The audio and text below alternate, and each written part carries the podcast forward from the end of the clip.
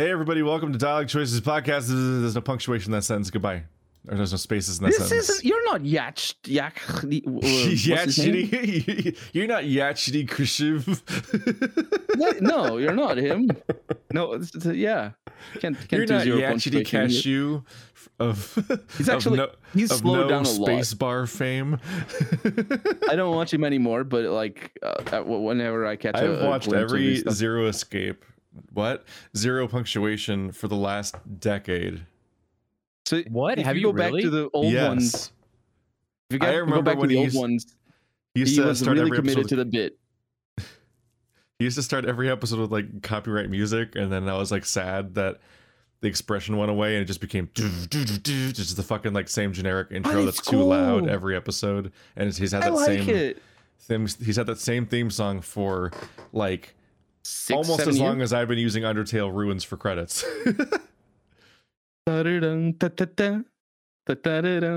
People freak out sometimes when they get to that part of the game and, and, the, hits, and the it's song so hits jarring. It's so jarring because it's like, I mean, even detached from the fact that it's your specific outro music. So what are you doing, game? But what are you doing, game? it doesn't fit very. I think. I mean, it's a nice piece, but it doesn't fit very well as a soundtrack. It's just so in your face. It feels like you're in a cutscene. I love that song. It's it's such a nice it's really, little thing. It's, it's good. It's good. uh, I should probably like get a professionally done uh like different thing at some point. That'd be the smart thing to do. But one, I don't like working with random new people, which is what that invariably involves. Uh and two, uh how the fuck do you commission music? I don't know. That's I have no easy. i- I have no idea You- how to say what I want or anything like that. you I- point, I hate that you entire point to process. things. You point at things and say, "Hey, I like this stuff," and then they, and then the musician or the band, usually, I mean, if it's a producer, but usually this sort of stuff is done by producers.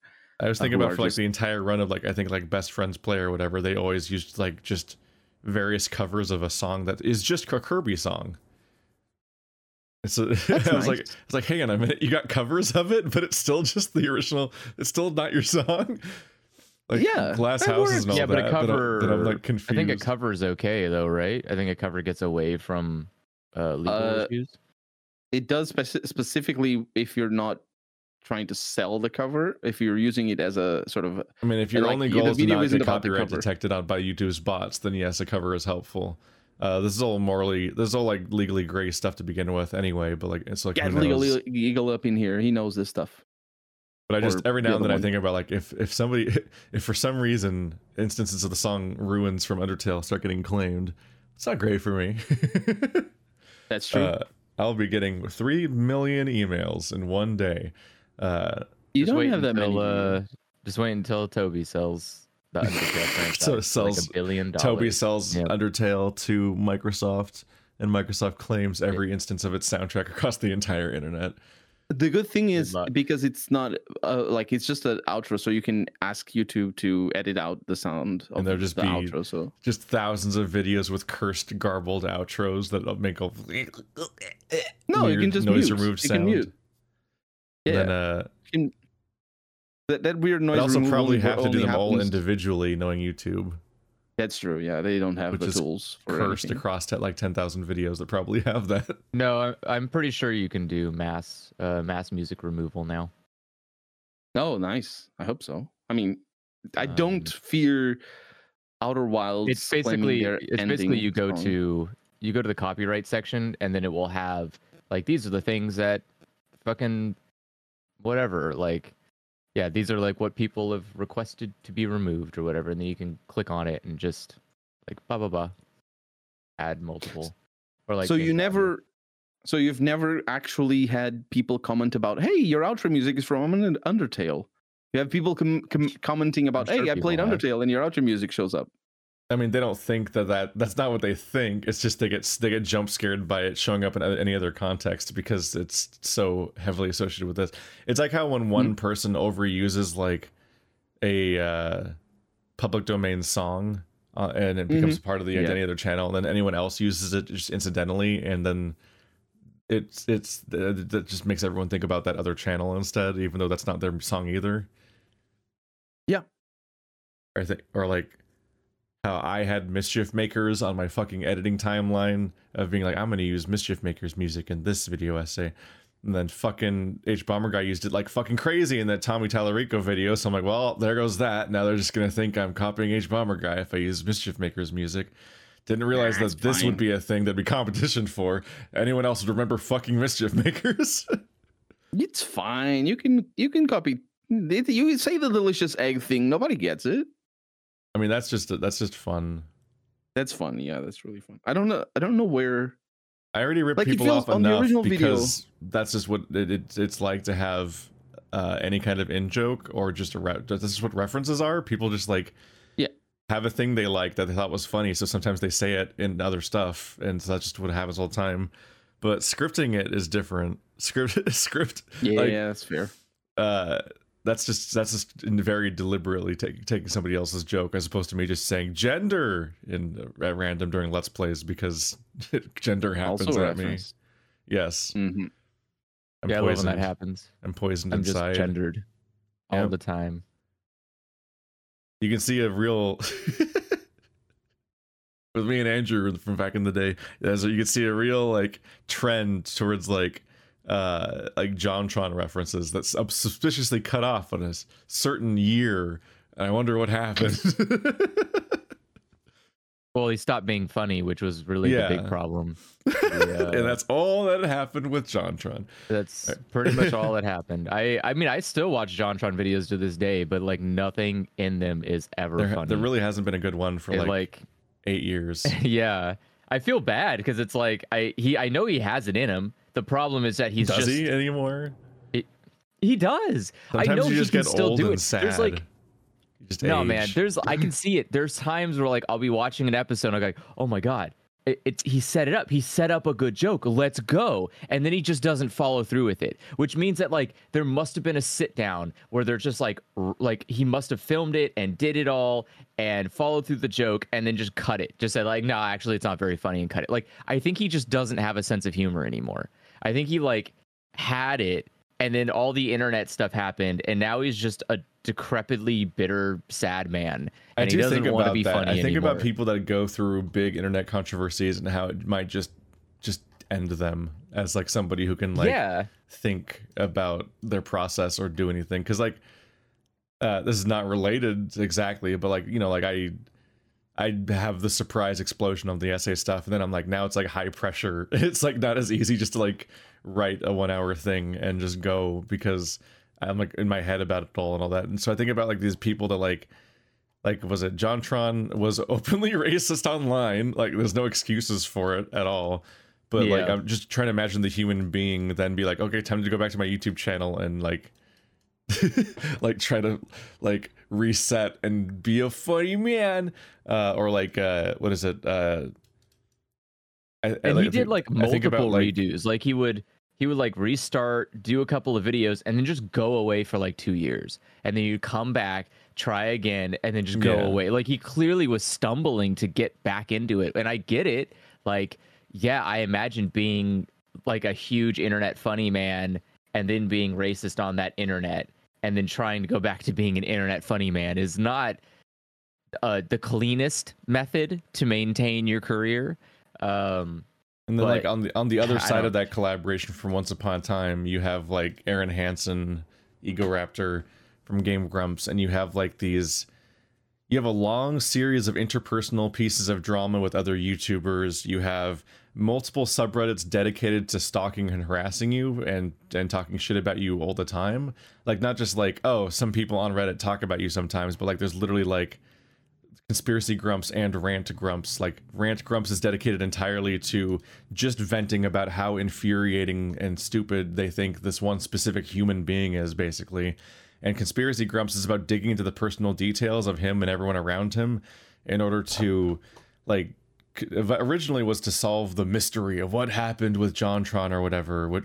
once upon a time I, remember that. Yeah. yeah because orig- originally people thought that they're like there must have been some kind of fight or something must have must have gone wrong uh and funnily enough like the the uh after years, there was that part where uh, Arin Hanson showed up in Starcade, and so it was like, oh wow, the, the, either they buried the hatchet or really they were always friends, and JonTron really did just move across the country, and there really was never a problem. They just just weren't going to be local anymore, so they stopped doing the show.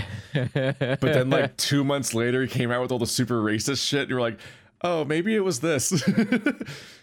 but then, like, because of the re- subreddits, I always think about like there's the. uh This is where it's always important to think about like the uh the uh, homeless Gangnam Style video by Sarah Zed or the this video will infuriate you by uh CGP Grey, which is like some of the best videos on YouTube for trying to just express this idea of like when you have this insular community that's just motivated by getting points and like competing to make the most thing that would be effective for that community, it just incentivizes lying and misrepresenting things. And so when you have this Reddit that's entirely that if you when you have a subreddit that's entirely about hating somebody for being trash or annoying or unfunny or bad at video games or whatever the fuck they're mad at that given day, and you have another subreddit de- dedicated entirely to these people have to be up to something there's something up with these people they're keeping something a secret there must be something deeper to this piece of drama or that piece of drama like they just will start making stuff up and they repeatedly have and they've even managed to make like things like accusations go viral in the past of stuff they basically Yeah. made up uh Well, that's And- I mean that's a lot of uh like a huge chunk of stuff, especially like the 4chan uh kind of community and I like Kiwi Farms is the same way. All these like shitty r- weird uh I don't know what you would like internet stalking kind of shit where the idea is that it's a culmination of people coming together to just perform a really awful task yeah to but, I, like but i'm just saying that like somebody. from the perspective of somebody like Arin Hanson, like that's like you then have to go back and do your show again every day. And it's like yeah. and it's also like not even one where you can like like okay, I have good days and bad days, but on the good days I write this stuff and like I'll make some kind of progress. It's like you have to live perform and like pretend to be in a good mood and play funny video games with your friend when like you could be going through some shit all the time because of these fucking weirdos that are obsessed with making your life hell because they won't just like Yeah. do the normal healthy thing when they don't like a YouTuber, which is uh watch someone else. They instead make it their whole personality to obsess over somebody that they don't like forever. When like there are so many infinite popular YouTubers that like I find out about another person with a million subscribers I've never heard of like every week. Like so there's not Yeah, a lack, there's not a dearth of options. You owe So them the content that they subscribed for, and they are not getting that content. So now you are a bad person. And then of course you had Lindsay Ellis Or- that got like canceled on Twitter for increasingly nonsensical reasons from because because they're just harassment campaigns for the most part or like the tiniest nugget of of like good faith criticism surrounded by like thousands of people doing harassment over a thing that ultimately even when you look at its, its starting point was ultimately not a thing that justified even being much of a conversation to begin with but like yeah, it that's builds also up the way t- Twitter works. It's just Yeah. like it, but it builds up to such a big of- thing that like boom one of the most long-term influential youtubers is just gone and so she just disappears because she can't write anymore. And then i think only recently basically begrudgingly to be like okay i have employees that are beholden to me and i don't want to, to fuck all of them over she like started making nebula videos. And i genuinely sincerely wonder how much she even works on those videos versus it being a thing she voices and is powered by her brand. But for all i know her staff writes and edits from and she just like shows up to record just to keep the, them employed but like That's, I mean, that's definitely YouTube's like nuts. the. Like, I don't I absolutely see yeah. why like what like Jenna Marbles and other people like that have just fucking quit after this or that happened because like you don't want to face these people again at some point sometimes if things go bad I think also the community turns on you it's a nightmare I think there's also a level of uh it it's I don't I don't think that there's a a like a forever sustainability here. Usually what happens for most people in most fields, right? Even even actors or like politicians. The idea is once you reach a certain threshold, once enough people know about you, then you expand out to other various areas of income. You write books, you make mo- you know like you star in movies or shows. You like you want to diversify rather than just be the YouTuber. And usually controversy is such a good time to do that. Like, well, everyone hates me. I guess I'm just going to go focus on some other project. Once it all dies down, then I'll just, but uh, I've done a thing. And then you can, you know, like divert, you can move away from a different location. But some people obviously don't have that luxury. You're not I don't know, you're not like Markiplier. You can't just like, I'm gonna go direct a fucking movie right now. It's like, well, oh, okay. Like you just abandoned YouTube for months to, to go do a, a project on the side and now that's fine. He just he'll be okay for doing that. But there are other people that just don't have that option, and some people that just prefer to say, you know what? Like I know Lindsay Ellis was writing books. She like just went off and wrote books while controversy was happening. Like okay, that's fine. Like there you go. Look, you're doing something else. You're still creating. You're just not doing the exact same I don't know, creative outlet. And I think Jenna Marbles is that way too. I think she makes like she still makes stuff, but she just doesn't do YouTube videos anymore. There's just like this at some point you could just go like, "Nah, I'm done with this medium. I'm done creating these types of things." And you just move on to something else. Yeah, it's it the just... unexpected outcome of like people when you get this kind of job, people inherently are like, when, so when are you gonna get a real job? Or like, what's your plan for after? like this idea, like it's inherently a very temporary thing that'll definitely be gone in two years or something. Whenever you, t- and then yeah, then you then I mean, you're, you're, very... and you're still here for eight years. Uh, but the unexpected uh, conversation that those people aren't re- ready to even introduce because they don't have context for it is the idea that like actually the real concern is what do you do when like this what if this job just becomes miserable you literally can't create in that context anymore because it definitely just happens to a lot of people.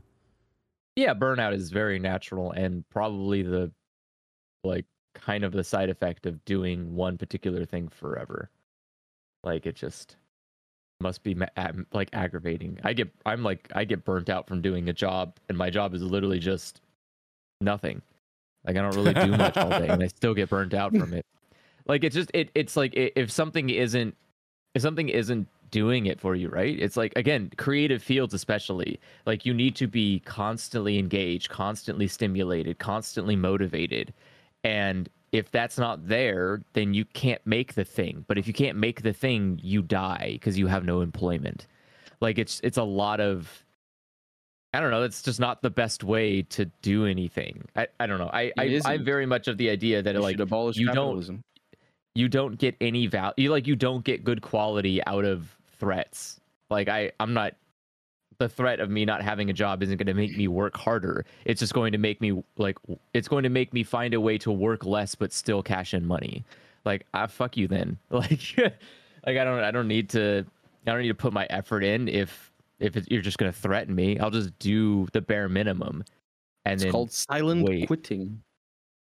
It's not. No, it's not. It's not called silent quitting. You can't make up fucking words. It's just called laziness. I don't want to. no, no, it's a it's a phenomenon. Like, it's a phenomenon. It's not people a phenomenon. Are, it's not. People how do you do silent it? quit? You either quit or you don't quit. You can't silently no, no, quit. No, it's like I'm not. When, I haven't silently quitted. It's when people like, uh, yeah. I mean, this is. That was, like, it was. it, it was so funny multiple... to me just because simultaneously, uh, Andrew's refusing to engage with a term that has been floating around a lot that he's just never it encountered probably that, yeah. but also just the thing he just said didn't make any sense of course you can silently quit even if you take the words literally it's when you just don't come back well, yeah, yeah. So sorry, you can. you, you can definitely just walk away. You don't put in I, two I, weeks. that's a pretty silent quit.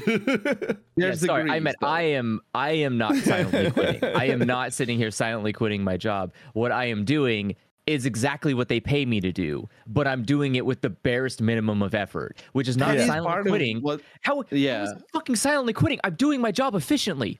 I am doing my job so no, efficiently. Yeah, no, I don't so need to fucking take part in it. It is what part, is silently quitting? What because I'm not the... killing myself on the fucking yeah, floor yeah. in the office? Like yes. I'm not splitting the, my fucking wrist, yes. dying right, for capitalism. End, like what the fuck? the filibuster. Jesus. Is a filibuster? Wait, That's what? What's what we're, we're trying to explain it, but Andrew's going. Oh, no, I'm just I'm so confused by what this means. What That's is this what we're word? trying to say. I understand that your frustration with the definition of the term, but the term does Sometimes encompass- words are weird, like global warming They when are, things do yeah. get colder. That sounds like bad naming. You Cool. can, It's bad naming we, because the name everything corporations- badly. It's bad naming because the corporations wanted to. uh Wait, which one? Yes, everything I we name I everything am- so poorly that we take things that once had names like let's plays and walkthroughs and start calling all of them streams when everything on the internet is streamed no matter what. Streaming doesn't mean anything you can just everything a stream you fucker at least you, you also can't call it a VOD calling- a VOD is also everything on the internet that isn't Everything, yeah. live you fuckers it's video on demand. you took we had specific terms for things and you reduced them all to stream and VOD, the most vague terms that encompass all of online video. You fuckers. At least they're not Uh, calling it gameplays because that sends me up gameplay is at least more specific than stream. No, no, no gameplay which doesn't even need to be. A oh, that's. I mean, that's just that's an Andrew apostrophe disaster. That's a, that's a deep cut. That's an old timey joke. I don't get the specific reference, but I, I appreciate that. the ribbon. Uh, yeah, I mean, you can find this all over sad games Because- to this day. I'm sure. Just any, any, uh, every time that there's a plural word, there's an apostrophe, and every time, and Mhm. usually, Oh, if- no. yeah. Andrew, have but- you gotten better? I don't. Th- I No, don't think, I think there's no point. it. It, it doesn't. What, what? What? Like, what's the value? in, in- your cha- in, in the recent what is? videos. There is no value in an apostrophe. It's just such a. you fucking put the apostrophe though. That's what Keith is saying. I'm not. I'm not bothering. I'm not going to bother learning this thing that doesn't have any implication, impact, or meaning to life. Like it's just a fucking apostrophe. Get over it. But It's anyway, fine. It's actually- anyway, you know silent, silent quitting is essentially a form of protest in the fa- in the way that, i- in reality, what you're really doing is you're just doing your job, and you're and Yeah. you just you show up for work and you do exactly what you were supposed to do, and then you don't do any more work beyond that point. But Mhm. because of like so much of like like American culture and Japanese culture and so on is all about like this uh, this constant implication you're supposed to do even more kind of like how you're not really supposed to take any of your legally man- mandatory breaks and stuff like that at most of your jobs and stuff like that or they will suspiciously start cutting your hours and so on uh like Uh, yeah it's like there's that's a, weird. we have I, do pay my work- my have a work legally mandated taxes. Can I just Yeah. not do that? Is that fine? we have a work culture that that acts like the the more you hustle, the, be- the better your future is going to be. As if you're not just you know being vampired by some company that doesn't care about you and does not really care about your upward mobility or your future. Uh, and so silent quitting is the idea of actually just doing the bare minimum for your job. Uh, and it's got that dumb of a term because that's how off base our entire society is that the expectation that you should do what you were paid to do and you should be compensated for anything more that you do is so alien that this is like seen as like a mind virus taking over zoomers and turning them and ruining the economy and it's, it's just the dumbest topic Mm. really Yeah, I'm looking. I'm looking at this article, and all I can see is that it's it's it's just saying it's just explaining to me what working is. It's just telling me what what- your work. it's just- yeah, what your work. It's just is. it's all it's literally telling me is like, oh, a person comes into work and does their job. What what what? Wait, That- what is working then? Does working not exist minimum. anymore? It's the literal no- definition of your job. What- Like what the not- fuck did I get paid for? I get paid to come in and do a set specific task that I have been employed for, and then I go home. That is my job. That is working. I It- I, I, don't, might be I be don't that- expect the president of the United be that- States to come to fucking work and clean my toilets at home. That's not his fucking job. like, why would it be called silent quitting if he didn't do his if he stuck to only doing his job? Is that not what you hired him for? Like, well, but you're just being like that, that. That's not. uh You're not actually uh, addressing the problem, though. It is a different type of behavior that people do. It doesn't matter what it's called. It is. I mean, it, what Keith said. It is. It is true. That's what it's called, and it does encompass other types of of uh, But non. So who engagement. defines? Okay, so how is how is it It's necessary? language, it so so, but the, what I'm saying is, when I get employed, I have a contract, right? My I am employed. I have a contract with a specific set of like expectations of me as an employee. not all This people- my most job, people don't my that, role, though. my responsibility. What do you? No one has role responsibilities. That that is fucking Yeah. unlikely. Like I Every my job, has role my job responsibilities. description my job description for example doesn't like there's i don't have anything at all written about what i do in my daytime job So so when they hired you, they told you nothing about what they wanted No, you they to do. They yeah uh, in the sense that they what they told me is all things that you're going to be doing stuff like this stuff like this. You're Mhm. going to be working with people like this right? So w- once you're in a job and especially when we're talking about quitting like you're, you've been there for a while or at least for long enough that you have uh, that people expect things of you.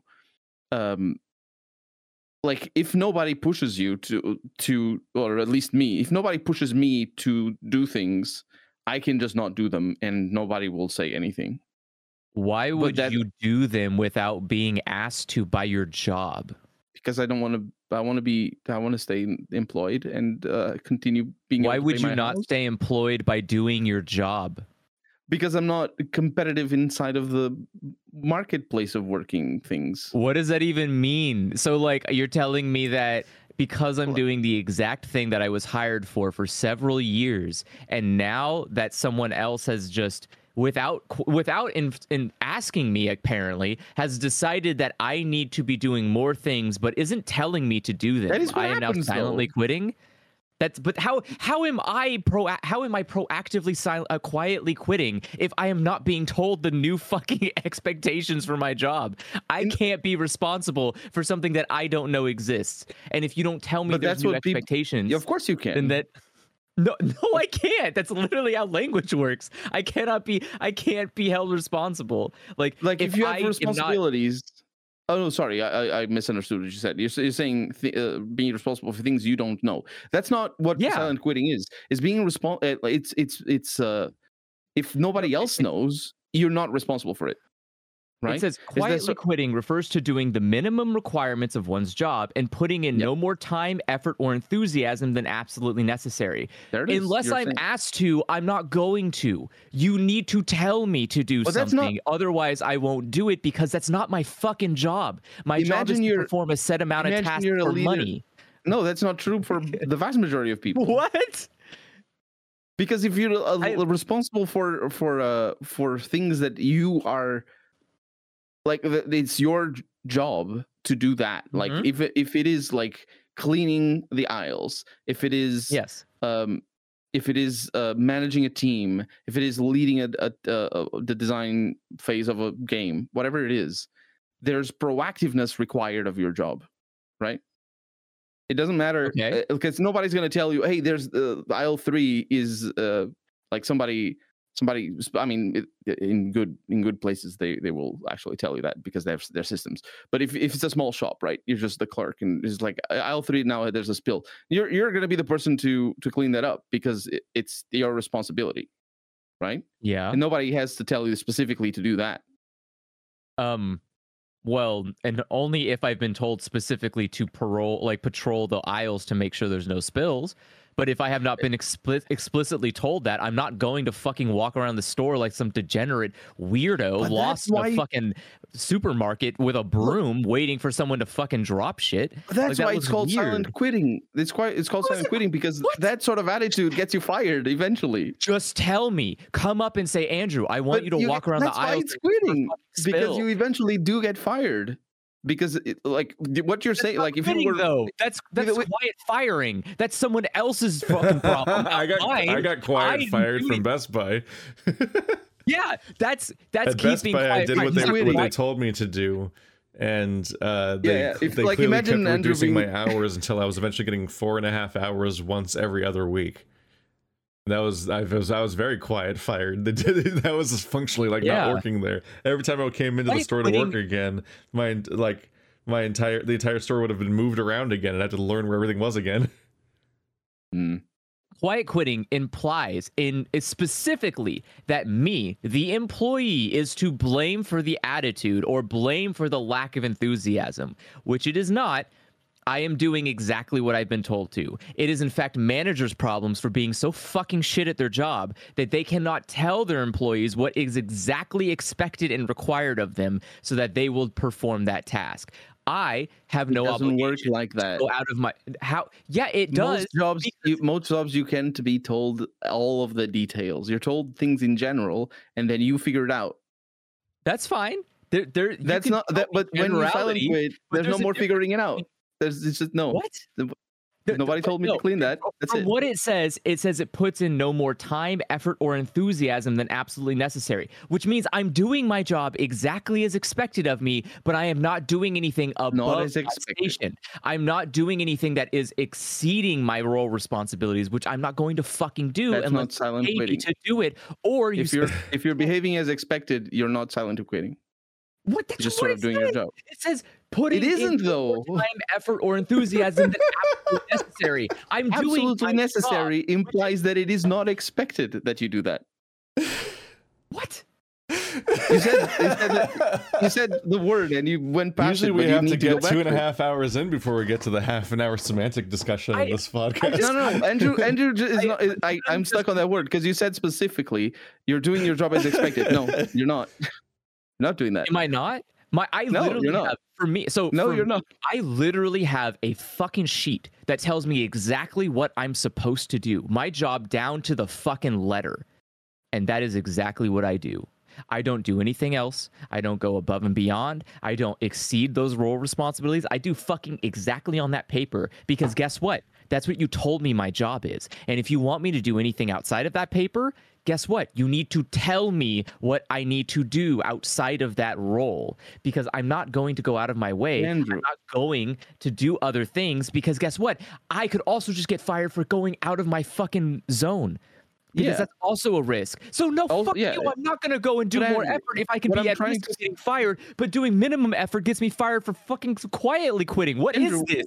You can't. what I'm trying to say this. is that most jobs are not like that. In fact, people who work in tech, there's like this thing. Uh, I, I I kind of thought of mentioning it before, but there's this thing called overemployment for specifically tech people. In work from home has allowed this to be a thing where you basically work for two companies or three. Because like a, te- a tech person, depending on the job, but a lot of tech people just work like two or three hours a day, and that's it. Um, and Yeah, they are paid for for a full time thing. So you you have enough Yeah. time in a day to jiggle two full time jobs if you want, and you, you like and be, especially because really in unhealthy. are, It's much. it is. I mean, sure. I'm, to yeah, I'm just sure. take a nap and play video games or something. Like, what are you fucking doing with 100%. your life? 100%. But it is a thing, overemployment in the tech sector, where, like, even if it is written in the contract that you cannot have another daytime job, these people just do it on the sly, and ju- and just like get paid fat cash because it's it, it's tech. They're quiet But- double working. Ah, That all might this be- new that might terms. be- Uh, We're gonna be might so be stopping scary now, with all the layoffs. It, but, you know, the thing, like, it's a, it's a, like, it's quiet employment. that it's fraud. It's bullshit. anymore. We can't let It- people be employed. Get them out of here. It's bullshit that it's fraud, but it is fraud legally speaking It's- How is uh, it fraud? What do you because mean you're- it's fraud? because your contract specifies that you can't, uh, you can't have another daytime job. And Is that also legally all, like is all that laws legally binding? Can prioritize you- employers over employees, basically. It's Yeah, but, in the I, United but I mean, yeah. is there a precedent to say that that is illegal? the term is overemployment, and I, like I haven't looked it up in specific, but I've seen Okay. I I've was gonna say it doesn't once, matter what a contract says. A contract doesn't mean anything. It's up to the it's up to the courts Well, to so- decide whether a contract exists. yeah, it's the laws. So like yeah, yeah. if yeah, if someone says like you can't have two jobs, okay, fight me, bitch. I'll go to fucking court. We'll see if a judge says I can have two jobs. Like you don't get to decide that. I get to decide. if you're in Europe, that. if you're in Europe, you might be able to decide that, but in, in the US, where this is specifically a thing, um, Ah, I'm in not be able to California, so I definitely can win that argument. I'm not in Mm, some crappy place good- that has bad don't know. worker protections. I wouldn't know. You know You better. know, we're not that- big you're fans of than workers' rights here. No, uh, that you even moved the, your rights. the first of May. You moved it to like the thirty first of August or whatever, just to m- make your workers not celebrate the day of work of the worker alongside the rest of the world, basically. Not world, but a lot of countries. It's wild that I- to me. There's there's like This- it's, it's is down to the like- I have minutia of pettiness. um, incredible. 50% of the United States workforce is quietly quitting. I'm going to fucking kill somebody. What do you mean? Andrew you- Andrew just figured out he's quietly quitted in, half for of years. the United States is quietly quitting? Well, then they're not fucking employed, I guess. like what what do you It's mean? not- you're- still employed. That's why it's quietly quitting. What what is quitting? What is the word? No, quitting? no, that's a different word. That's a different I word. can't You do can't this just- anymore. yeah, okay, let's let's move on. Let's cancel Keith. So Let's dumb, go. dude. I can't have do a- we this have a- anymore. We have a subject where sorry, Keith this, gets canceled. This is You're- just like this is what You're happens both when you yelling let about a- a thing I, as far as I can tell, you're both in favor of. So you're just yelling about the words in No. the conversation, basically. I think I- you're yeah, bringing that's up a different added. word. He's saying quitting. what I I'm not saying quitting. I'm entire saying time. silent quitting. My, my whole thing is that it's not. I am not quietly quitting. I am just employed. I am just doing a job. Buddy, I am not you're in the quietly tech we man. can't, It's we different. can't do this again. Okay, That's- I'm okay. saying, That's, Let's that's talk my about Planescape Torment. No. No? no. Which one was it? Oh, you don't want to talk about it. No spoilers, though.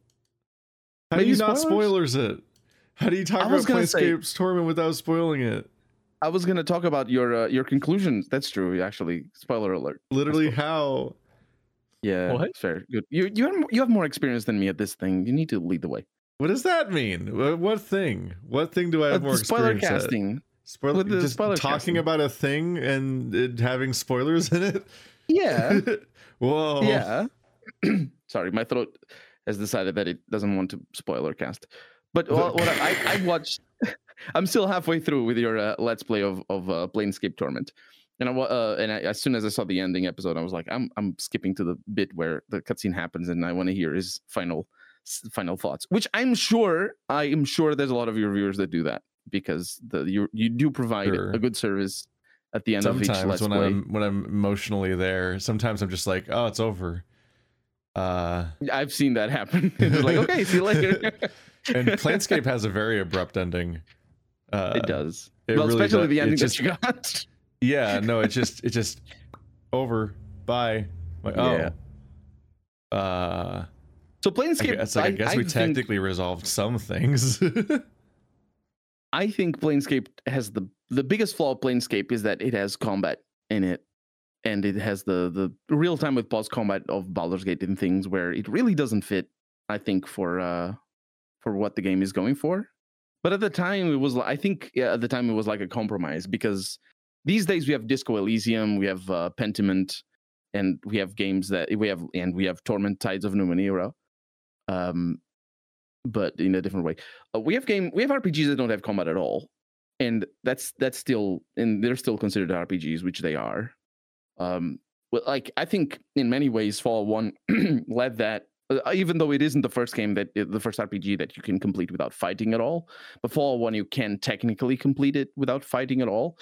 And for years and years and years, I keep hearing people. I I kept seeing uh, uh, RPGs being like, "Oh, you you have so many non non combat oriented solutions for quests and things," but you know, it's always games centered around fighting and think. You know, Fallout Three is a good example since we're talking about Fallout uh, of that, where it is genuinely it's a, it's a game that genuinely tries consistently across the game to have non combat oriented uh, interactions with the world and interactions with the quests and and it, it honestly is the best at the time it was the best that bethesda ever did that at all.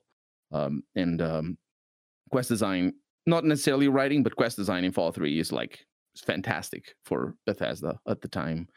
And it does it still while in a game that is basically about shooting a lot of people and collecting the garbage that is around. Not in fallout 76 style but it's still fallout 3 is about loot you know about experience things and getting better equipment uh even though it has a lot of story a lot of a lot of missions. But i think playing planescape torment has so much dialogue and the, the problems are so focused on understanding the villains or understanding your companions or understanding yourself that it really I, it would have been a good game but it would have been uh, what i'm saying a good game. It would have been a, a- an incredible game if it had be- have the presentation of, of disco elysium and things like that without combat at all. I don't know if you did you mention that in your um, outro? Outro uh, rant? Uh, I mean, I think I mentioned that somebody talked about the idea of like, what if uh, Planescape Torment was a visual novel? oh yeah that's what you meant. Yeah that, I, I knew that i knew i'd i'd uh I saw something like that Yeah. in my Discord the other day, and I'm like, I mean, it wouldn't be the worst. yes 100% Because I'm kind of because the dialogue is basically what we're here for, and the combat is mostly just miserable. it's miserable. it's worse than Baldur's Gate by by leagues. Um, I'm, In I'm part reminded, because reminded of- of why I often feel like I need to make a spellcaster in these games because if you don't make a spellcaster, you just click on the enemy and wait. Yeah. It's like and hope that you succeed because if you fail, you're gonna need to figure out what potion works for what thing. like a, a that's game even that worse. far back, like the protagonist essentially has three options for class. It's Uh, tanky multi-classing. melee, it's tanky melee, swift melee, and the spellcaster. And so two of those classes you just click on somebody and wait, and the other class you spend your spells relatively quickly and then run out then run out of them and then have to then start clicking on people and waiting. Uh I, I never Yeah. learned anything about multi-classing or how that works or encountered anything about that you need to read besides the the, fact that your some of your partner members have it. But Yeah.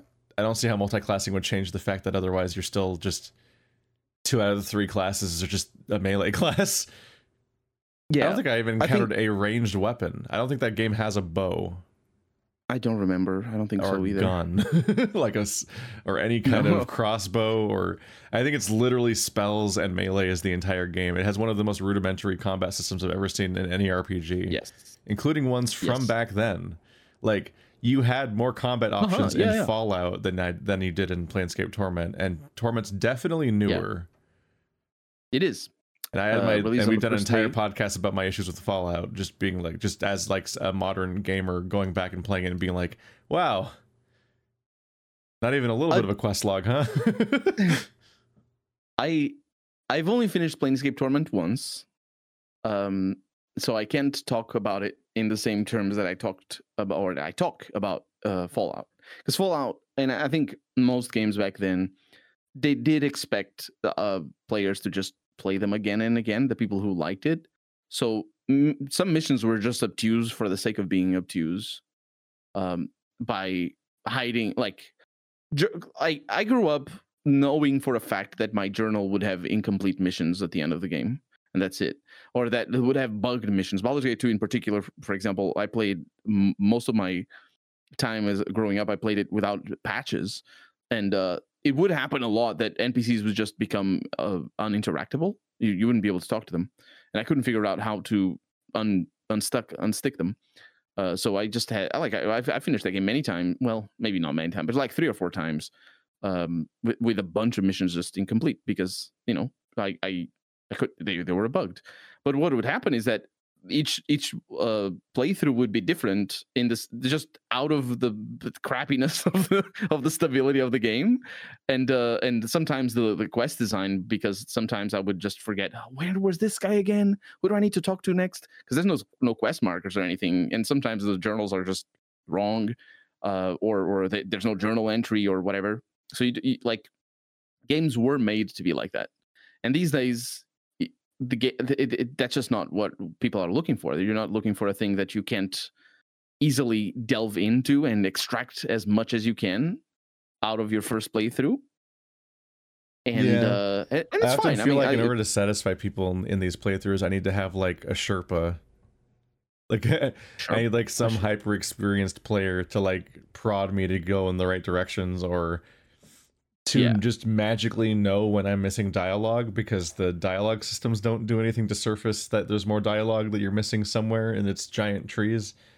Because like you get Yeah. used to the idea that like oh you you pick these options that are the, on the the base layer of the character, or they have like a bunch of functional dialogue. Then one that's like hey I want to talk to you though, and then you talk then on then from that menu there's a bunch of different dialogue options, and then like Mhm. you pick each of those Torment options does that a lot like normally when you're in that menu you pick each option once and there's maybe a choice or an opinion to express and that's it and then it loops back around to the the main, the main menu again and you pick a different thing to talk about like oh you have you seen anybody all that stuff uh Mhm. but i people keep telling me and it and it's too late but that i was like not uh i uh You wasn't, weren't like, exhausting I wasn't thorough trees, enough about the dialogue, and I'm like, I thought I Yeah. exhausted the dialogue. I clicked on every option, and they're all. I recognize each option as a thing I've already talked about, where where where was the Yeah. options i missed it's like oh yeah uh, in layer four of this shell there's a there's actually four different options you have to pick and each time you do it instead of looping back to the original question it loops you back to the main menu so you have to pick three options to get back to there and then pick the other options like it's like they hide them they hide them so well do, that you they do. literally you literally have to troubleshoot your party members having already known what the outcome will be to find the outcome which is deeply frustrating so everybody that just already knows the game and, and who knows if they kn- knew it organically from just brute forcing the game so much Yeah. when they were younger or if they just heard about the stuff over the years and now so much know so much about the game that they just inherently know where every party member's storyline goes so they know that if they haven't triggered the thing they need to keep looking for it. But for me i'm just Yeah. like uh, when i play a lot of these older rpgs i'm just like when do these when are these companions ever gonna like open up or have a character arc or tell me their backstory or go somewhere? Oh.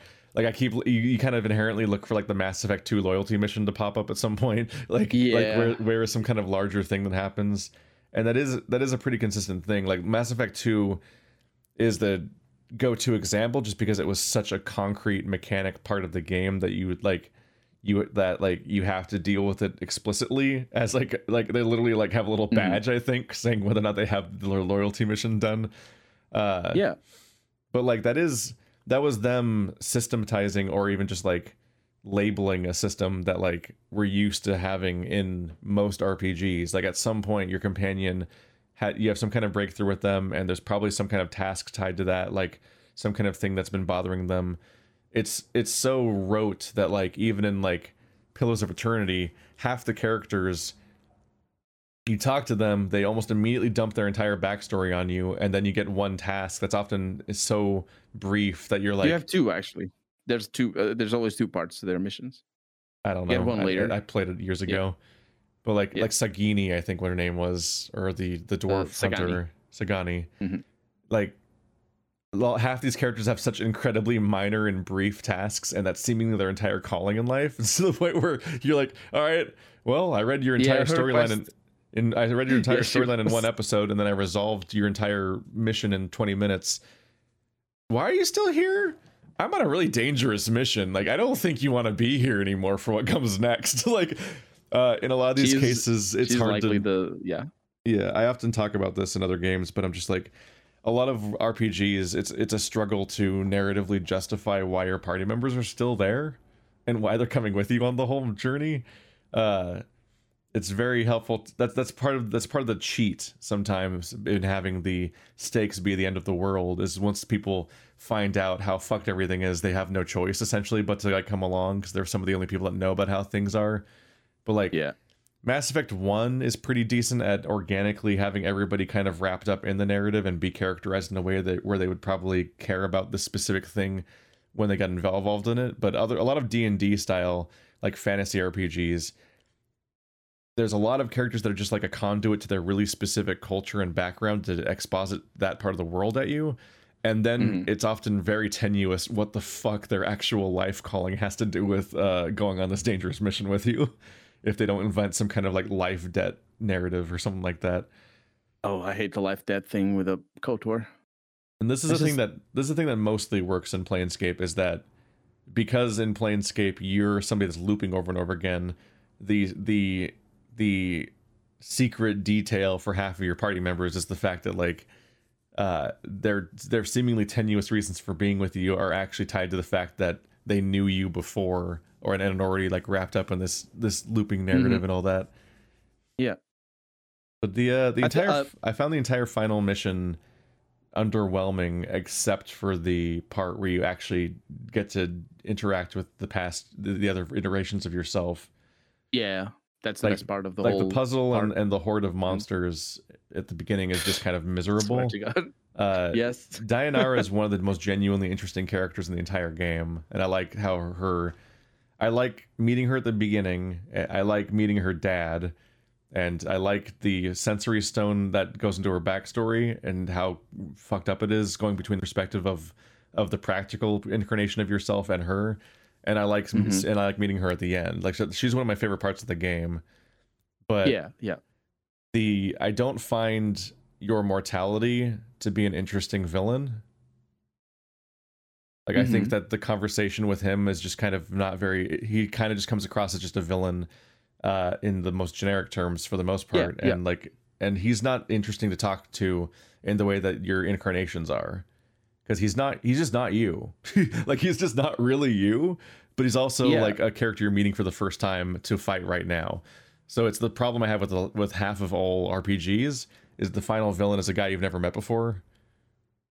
Like, cool. That's why Pillars of Eternity does. I think that's what Pillars of uh, Pillars of Eternity does so well. Even though it was gonna even do it better because they had a different plan that they had to cut short. It's just the, the sort of uh, intertwining the the final villain into a, a big grand narrative is so difficult. And, and it's not even about being difficult. It's it, it's very limiting to the sto- the type of stories that you are capable of telling.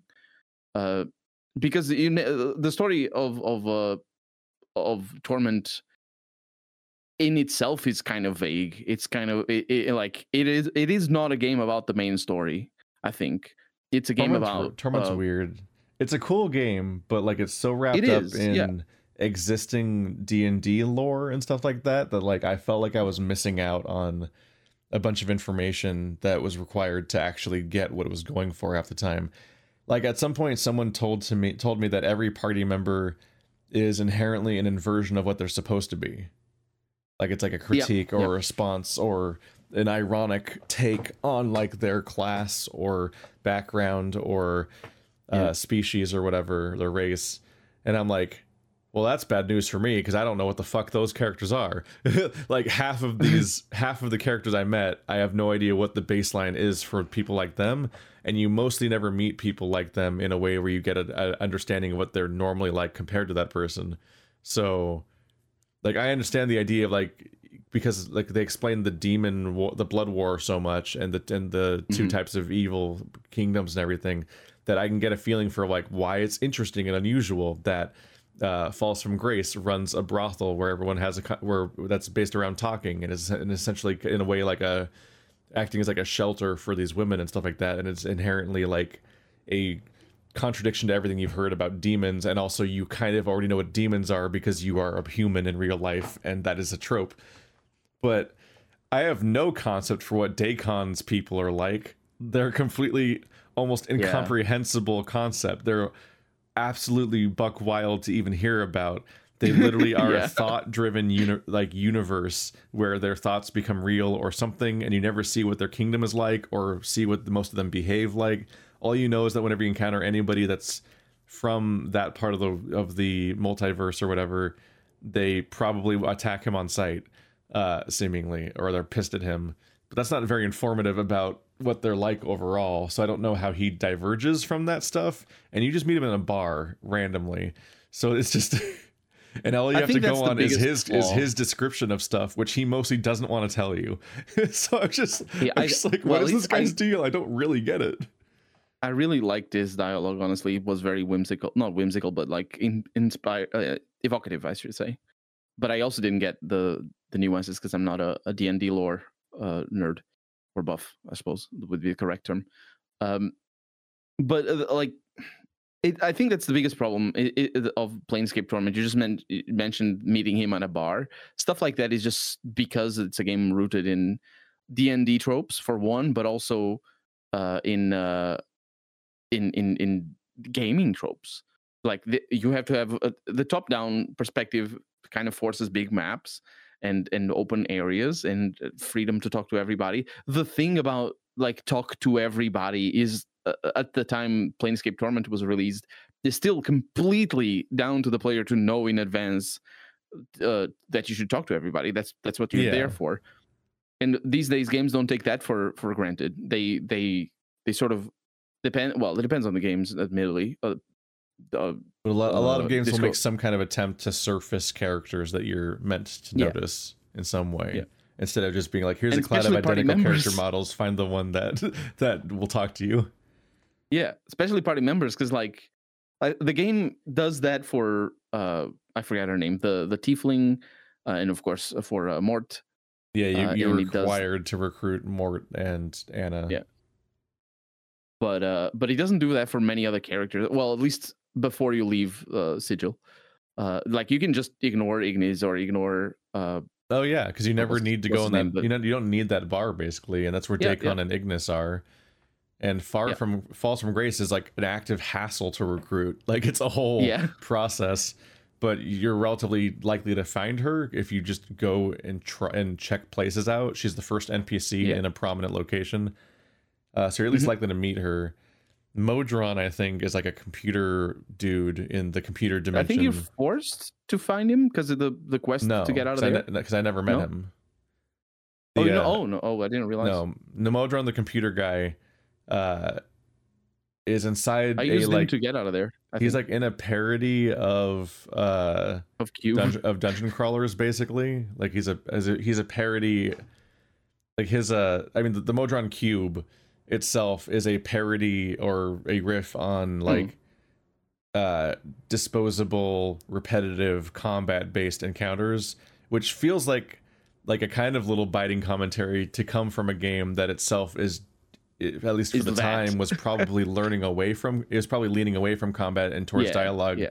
more than usual but in the modern context of going back to that game Just has so yes much combat. planescape is absolutely full of com- completely disposable com- combat that sh- that doesn't need to be there like all of the constant like all the bandits and stuff like that like the freaking mental rats or whatever. uh the mental rats are barely a thing it's really just the fact that like because at, No, at least when you're at least at least when you're in a dungeon you're fighting dungeons and so on but like the uh the uh the fact that like the the fucking camps are just full uh the city is just full Oh, you of, did- of thugs constantly attacking you all the time it's like you guys already you had mess the up that though. That no, was no, I'm talking about all of the thugs, all the time, every 30 seconds of the entire map, no matter what, the whole you time you're in Sigil. off. You pissed them off. No, they're they were there from the beginning. They were because you pissed them off right away. I think I remember I don't, remember being like, "Oh, he's gonna, so. he's gonna have an interesting I don't time." think you're right. I think those thugs Or are always. wrong. I think the thugs are always in thugs. Sigil all the time. I uh, remember but my the point I was trying to make though was that like yeah, like they do have the the angle of dangerous angles, the the alley of dangerous angles. They don't need to have thugs attack you every 30 seconds throughout the entire world. Like there's already you can already express that part of the narrative in the locations that they're actually in. But until you Yeah. get until you get through the alley of lingering sighs, the fucking thugs attack you continually until then, Hmm. and then they disappear from the entire Oh, entire. maybe that's why I they don't completely remember. disappear. Yeah, I think I think I just I'm oh yeah, because you did you did go in a different direction for me. I did I got went there first. I think and that's I why I, got you the can rats go to the alley of lingering sighs first. Isn't it just northwest of the uh, exit of the starting area? The alley of lingering Sighs is the place you don't go to until you have already finished the entire dungeon area and recruited Annah, and then she takes you to where the she Oh, supposedly found a body. That's the main story. Yeah, I'm misremembering. Sorry. Yeah. But, like this, it's the game's so full of repetitive combat, and like if they're trying to do a commentary or something with the Modron cube, it falls flat because like ultimately they're just re- they're just replicating it. It's an incredibly tedious combat gauntlet where you have to try to draw a physical map in order to even figure out how to get through this place, but also like the encounters are tough enough that like I have to constantly go all the way back to the entrance to, to rest to heal my party because you can't even rest in empty rooms because they're dangerous. So you have to walk all the Mhm. way back through the entire maze every time, heal, then go all the way back to where you left off. And I, I just I was like, oh, fuck this. this is this is this is not fun for me, and it's bad videos for the audience. I don't care. So I just abstractly know that there's a party member in there somewhere eventually, but f- he can go fuck himself because he's in like the worst. He's in some of the worst He's content I've ever good. seen. yeah, he's not a very good party member or a interactable character. Honestly, I don't remember him being Yeah. interesting or m- m- very interesting. There's some definitely low, some low That seems aspects of the game. devastating. You would do all that for fucking nothing? For nothing, yeah, it is. It is very. That's absolutely true. it's not nothing, but it's still like really lame. And it's yeah. Uh, that's I, I think that's the thing with with the game. There, there's some lows to the narrative here and there. Part of it is because it's a game about philosophy in many aspects, and and obviously the writers weren't experts in every single thing. And uh, sometimes it's really interesting the way they they sort of intertwine this this sort of really standard and run of the mill philosophy school into the world of Dungeons and Dragons, and other times it's just expository things about what experientialism is, and it's just like, oh, you're just reading a Wikipedia article at me, okay, Goodbye, Mister Giant Giant Hammer Man. Uh, I don't remember exactly how that went, but that, that's my. Yeah. I, I I think it's later in the game. I think there's a like a smith, and he talks to you about the, this one philosophy that hasn't shown up yet. Uh, I, there's a faction also associated with it, but I I, I forget the details. the sensei. But I don't forget. The, yeah, he might be. Yeah, yeah. I think so. Yeah. probably the the single most prominent faction in this in the second half of Sigil. Second half. Yeah. And, Um. and you get to go to all the what if- sensory stones. The first part of that is cool. The second part of that is not very interesting. I Well, went see, like, when, what I'm when I go, when I go to the VIP part of the Sensate place, you get to have like a series of of more viscerally interesting and also relevant to you memory stone experiences. But then there's another room where there's just like 20 short stories that are all just random, which is technically yes, like what the sensates are there for, so it makes sense. But as somebody who then chooses to then exhaust all of the dialogue, you're like, oh, what have I Yeah. done? What have I done? yeah. I read This is three or something. These are all just random stories that don't build on each other or connect to anything else, and almost none of them even connect to like the world I'm experiencing in like interesting ways. Like it's not like, oh, this is That's- actually an experience of that blacksmith you saw over there, and it builds from that because the sensates are not people you know generally, so you're not going to find specific memories of characters you've met either. It's a little bit like what plane, uh, what Pillars of Eternity did with the memories of people, of soul memories or- that you see. I don't know if you remember. There's some people you can click on and you read this like Yeah. five minute long dialogue of un- completely unrelated to anything. It's just like some of them are interesting or some of them are well written, some of them are goofy, but it's just unrelated. So I didn't do that at all in my Let's Play. I did like I skimmed some of them and I'm like, oh, this looks interesting. Let's read this one. As a Those were like the specific memories of those characters, weren't they? No, they were the soul memories. Uh-oh. They're related to the people whose souls, ha- well, the, where the soul was before. I think so. I might be wrong. I'm not. I I, I don't remember exactly everything about pillars. Um, but what if like all, all these all these things that we're talking about Planescape Torment, right? What if I told you that there's a game also called Torment that was set up to be the sequel or or the spiritual successor to Planescape Torment. That does not have random meaningless combat. That uh, instead of forcing you to navigate through levels and and sort of solve puzzles by navigating and just having to rest and fight in a bunch of things actually does things in text. You can just go through adventures when it's complicated. You can do it in the in a text adventure. Um, that uh, has characters the uh, party members that are meaningful to the story and uh, and engage with you directly not not necessarily as oh here's this bit and it's unrelated. Uh well planescape torment does that as well to be fair but um i think i think torment tides of numenera is the game i'm talking about um is uh is a lot better in terms of eh, like engaging your, all of your companions with with the main storyline. And uh, it's a game that you can finish without fighting at all. Even though i didn't do that uh it's a, it's got an interesting idea um in combat where for example you can, you can basically force skill checks. Uh like you're imagine you start combat with somebody who's really pissed at you and like oh maybe i don't want this. Let me let me try to do this skill check here for this non-combat option. And while you're in combat you do a non-combat option. And this happened only happened to me once in specific because i wasn't looking out for it uh, but it's kind of interesting because you're used in role-playing games where once you're in combat, that's it. That's that's your solution. You fight to the death, and that or to whatever cutscene comes after, and uh, and that's the solution. And Tides Tides of Numenera doesn't do that. It, it if you, even though you start combat sometimes, uh, or sometimes you can start combat and still be allowed non non combat solutions, which is really cool. And it, the game does that. uh, To, did that to me specifically very close to the end, which was kind of a good highlight. And I remember them promising that it's not very prominent, but it's an interesting way of of solving the issue of sometimes people just want to fuck you up, and you just need to allow the game to tell that story instead of, you know, uh, uh, in, instead of forcing and not force the player to to fight basically because that's kind of tropey. That's what happens. That's that's Baldur's Gate's experience. It's just like there's this all this preamble to uh to every fight. There's the people telling their story, and they, they, I, I like it. I like it. uh, and I it- honestly it works really well for a game of that age. But you look if you look closely, it's just preamble to uh, yeah yeah you're gonna die, and that's what happens. They die. There is a funny like just kind of a pace to a lot of CRPGs where whenever you meet any kind of major villain, there's like a one hour conversation followed by you killing them in 30 seconds or less. Yeah. Well, in Baldur's Gate, it doesn't happen like that. You usually die because they cast a spell that you didn't foresee, so you need to reload and. Uh, Whereas in Torment, in in in Planescape Torment, you just taunt them with Morte, and then they don't. Their AI turns off, and then you just watch people auto attack for a while, and then they die.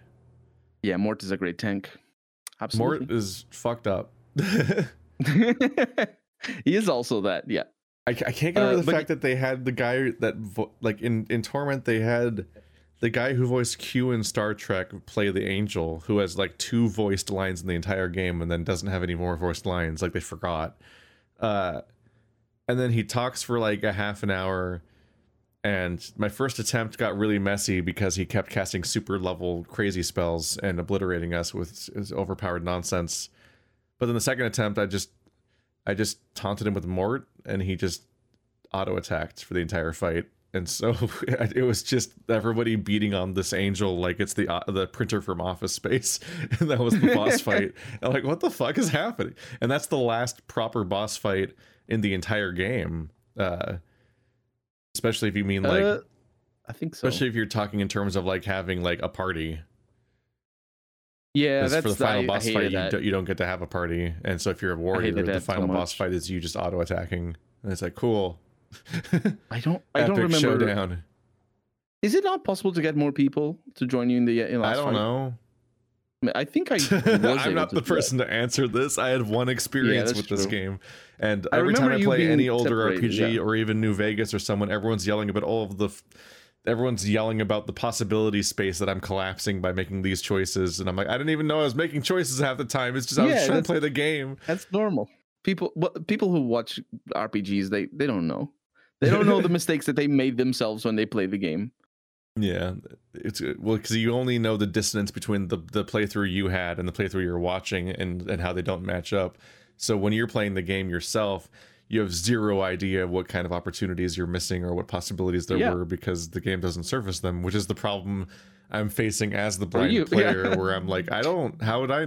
It's like I I made a I, I made a uh, a post parodying this uh, in my community tab like I don't know two weeks ago or something. Like what did I fucking type? It was stupid, but I I loved it. It's like oh yeah. Fallout New Vegas veteran. As you can see in my spreadsheet I've built over a dozen playthroughs, the optimum New play- Vegas experience is me humming humming to myself turns left. He just went left. He went left. Shut it all down.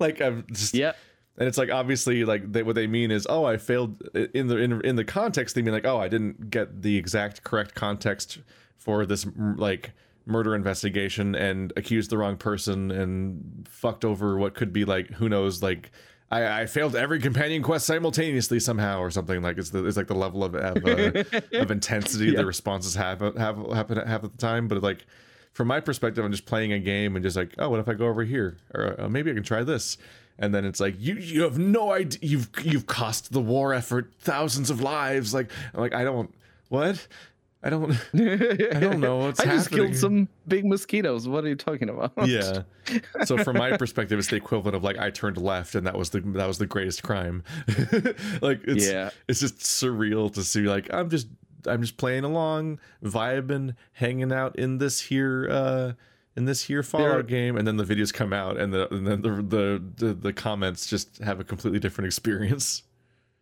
There are definitely games. Fallout New Vegas for sure. Um, but uh, like old school designed RPGs are games where they have a cool story to tell, but you're not going to be able to see it the first time you play the the game, or most likely you're not, and you're not going to understand all the nuance and like, and they're not. I don't think they're written and designed to be like that. They're not like there's so much hidden stuff to like in particular Fallout New Vegas um to the nuance of of uh of uh the um the, the side quests and the way they relate to each other and i there's some glaring mistakes uh well at least i consider them glaring mistakes in particular one, and I, I remember there being another one that I just thought of, but I forget. Uh, the the powder gangers in Fallout New Vegas, they are slave labor. The game explains that they are slave labor, and nobody ever talks about that. They're just the NCR doing slave labor, which is what the game wants you to, know. The game tells you that, and it, it is inconsi- it is absolutely consistent with what the NCR is. It's just that nobody, uh, no no character in the game ever says it's kind of shitty that they're they imprison people and then put them to work in the mines or whatever they're doing. They, I the only that, that commentary is is a genuine blind spot in real life, so I guess it's realistic that people Yeah. don't think of prisoners as slave labor. Because that is a genuine real life uh, it is. hypocrisy is that people will will look at somebody like the the uh, not the Khans I almost did it again I've got like Caesar's Legion uh and they're constant they're like they basically brag about being slavers the entire time uh Mhm. and, and they they'll they'll go on about how savage the C, uh, Caesar's Legion is for their slavery while not giving a shit about the idea that NCR uses uh, prisoners as a way of justifying slavery, which is what Yep. happens in real life. Yep. Yep. 100%. Uh, so at the but- very but sli- at the sort of- very least, if there's any blind spots in Vegas, it's often in ways that are interesting and clever because it is the thing They that are. weird, that's like it reflects reality in an interesting way and isn't just like a I, weird plot I hole. agree. I agree. This and is I, why like, I I, didn't let anyone take the dam. It was all mine. I think that's my ending as well. I don't remember. Oh, What are my last hut? ending, not my first. Uh, um, I've been, I'm accidentally aligned with NCR just because the the Caesar's Legion sucks fine. so much that I'm just like, well, I guess I'll, I'll help you in this situa- situation, and then that happens It's a ten times, and you're like, fuck, I don't like the NCR. Why am I working for the NCR? And then I'm like, because we NC live in a society, Keith. We live in that's the moral they- of the story. You're like, getting the uh, like. I, I just had it recently where I'm just like the fucking NCR is like we want you to to torture and interrogate this prisoner and I'm like I don't want to torture prisoners for the NCR. Then the prisoner's like, you know, we like to use slave collars, and if I put it on just right, it constricts their blood flow in a way where they like they never get used to wearing it. They always remember it's there. And I'm like, okay, well, if you're just gonna fucking evil monologue at me, I guess I'll punch you for a while. God, why are you doing this to me? I don't want to work for the NCR. And now they're now they're I sending like- kill squads after me, so now they're just gonna be madder at me, and I'm like, I don't like the NCR either. I don't want to be their friend. I just want to join the. I just want to join the followers commune or whatever. That I, that they seem oh, No, nice. I have haven't. much- I haven't been to their like actual base yet. oh, it's the best. They're the best. Yeah. My first interaction with Caesar's Legion was going to like the town with the lottery or whatever. You kill them all. And uh, yeah, because I, I was like, Yeah, I need to get into that house. And they were like, you need to fucking leave. I was like, no, no, look, I don't care what you're doing to these people. Just let me go in the house. It's all I want. And he was like, no, sorry, get the fuck out. And so I just wiped out like the entire Yeah, town and just walked my in, gone to the house or whatever. And then And like you, you cut a- off like a couple hours later, I'm just like doing my business. I'm having a good time. And I was like, what the fuck are those weirdos doing down there? And I like bring out like my little binoculars. I look, I'm like, wait, are those like like Romans? What are they dancing around for? And then I notice they're like walking towards me slowly, like, and it's just They're a, like a hit up. squad. yeah. It's Yeah. like a hit squad there to kill me forever. And I was like, oh, I guess I have to deal with this now. And so I just like beelined it over to Caesar's camp to wipe them out immediately. Just like I had to get rid of it um, because it was like such an inconvenience It to is have pain, people just yeah. like, yeah, like I'm just in the middle of doing a quest. And I'm like, hey guys, how's it? Get him. God, can I just talk first and then like we just set a time and date to go like do a stupid showdown why in the you street? save Like, a lot. stop. That's why you save a lot, so No. you can deal with them. Uh, They show I up. mean, I'm, okay, I'm, so I'm reload, confused about kill Caesar's Legion because I don't have time. they keep hating me more and more, and then I still keep getting to walk into their camps and talk to them all like a, like That's their quest true, givers, and I'm like, what the fuck? Why why are why So- do I not shoot on sight? But I also think I So what figured out why I kept mixing up Caesar's Legion and the Khans. And it's because I think the Khans Oh. were the villain that filled the similar role in Fallout 1. Yes. So they practically feel Yeah. like the same people, up to including being like the the people, the slavers fr- that are coming in from the outside and being a nightmare. Oh, the slavers in Fallout One is different, but they're the the Khans also weren't very nice. well, don't don't the con- aren't the Khans there to to enslave Tandy? Uh, they are, yeah, yeah. Yeah, so it's like I. That's why I'm mixing up Caesar and the Khans because they're like. Oh no, wait, the slavers show up they just they just seem to be the same Fallout 1. people again. So I'm just like. Yeah, yeah, yeah. It just No, you're so, right. so they You're just right. slotted right in. So when people started saying the Khans, and then every time that the Khans are described, they just sound like Caesar's Legion. I just conflated the two in my head, and honestly, I struggle to separate the two. The primary difference that I can come up with Have you found? is just the, con- fact the that the Khans seem to be the the the equivalent of the being the indigenous people. They're not really the indigenous people because this is like seven times This is over America. conquered America. So like there's like they're Yeah. so far from root from being any kind of indigenous, but they were the people that were there first before the NCR, and so they're being displaced by the NCR, who are them themselves being displaced by the the uh Caesar's Legion. Siege Legions. So But there's have a- you found the Khans already? I, I don't know. I don't think Okay. so. You I, I found haven't found them Akon and he and Yeah, that's normal. The the you found con, Akon? I found How's he this, doing? I found this the sniper Khan that's shooting at an Yeah. NCR refugee camp, and Yeah. at that one, it's like confusingly. The, the quest is written like you're supposed to find a non-violent solution and this is a misunderstanding and actually the morals are more complicated than you think and so on. And you're supposed to be thinking it's more oh. complicated than it really is. But then he just monologues but then he just monologues at you about how they were the scourge of the wasteland and stuff like that. And they were so cool for how Oh. evil they were. And i'm like why don't i just shoot this guy? And then i just shot this guy. Oh, And so it's see, like yeah, that's like why. I'm, I'm not gonna and I'm- spoil- like I'm such a sucker for those like fucking peaceful solutions or oh it's it's this is actually Star, uh, Star Trek Next Generation episode and it's a misunderstanding and you need to res- find the alternate solution and so on. They but he's just monologuing cool- about how evil he is at me and I'm like why would I why am I putting in extra work for this guy? These people already send kill squads after me. Fuck them. see, I don't think you. I don't think you Right? set yourself up Like- of anything. my But go ahead. Sorry. you. No, I'm just like the, the, that's what I'm saying is like that's how I play games though. Is like why? Why Yeah. I'm not gonna sit here and pretend like there's fucking nuance here. This guy is But literally the Khans insane. are interesting Like- though. They have, later on you find them and they have an interesting story. I'm not gonna spoil anything. They're bad at being Uh, interesting because they keep people attacking. in the know. no, but I, I'm just Like, saying that if you mix them up Everyone in Fallout is interesting to tell someone else about, but not to interact with. So I'm going to wipe them out. you need to be- Like it's be they are really cool to talk about, but I don't want to be around them. I don't want to look at them. I don't want to hear them. They just need to go away. It's the problem of of you need to just sort of concede to the specific designs of the game sometimes and be like okay People- i'm going to restrain from shooting up everybody in this town so i can have a, a- an interesting quest line later on with the legion which is what i did last time around and there, yeah there's there's a little bit more stuff. But generally the legion is kind of forced to not attack you because they are such a huge part of the storyline that if you did just go all out in the Legion and, and then Caesar was like, okay, this guy, this motherfucker's gonna die right now, uh, it would f- fuck up like 20% of the game. It would be level Wasteland 3 levels of fucking up, honestly. And uh, they just decided not to do that. Which I think is a good a good solution instead of doing what Wasteland 3 does, which is like, oh, you killed this robot? Oh, I'm, all of my cousins are gonna kill you. And their cousins' cousins. And yeah, it's just The fact that Uh, even, uh, the- I'm still torn up by the fact that even the people who are being terrorized by the robot are like, I can't believe you killed that robot. You're you're evil. I'm like, what? He, the first thing, I, Yeah. my introduction to that robot was him vaporizing one of your people, and I'm the bad guy for shooting back. Like what? Wasteland Three is telling you, baffling. There, there's just it, oh yeah. Well, I mean, What an incredible cool game! thing, like, Animal Wasteland- Companion was Wasteland so 3 just powerful. It was so good, dude. Nothing was funnier than the moment of realizing it. Like having that Oh, second, yeah. like that immediate of like, oh man, I guess we lost this fight. We're dead. And then watching the animals Cats fucking a hard carry, and you're like, The number oh of fights god, we got these things are into, yeah. invincible.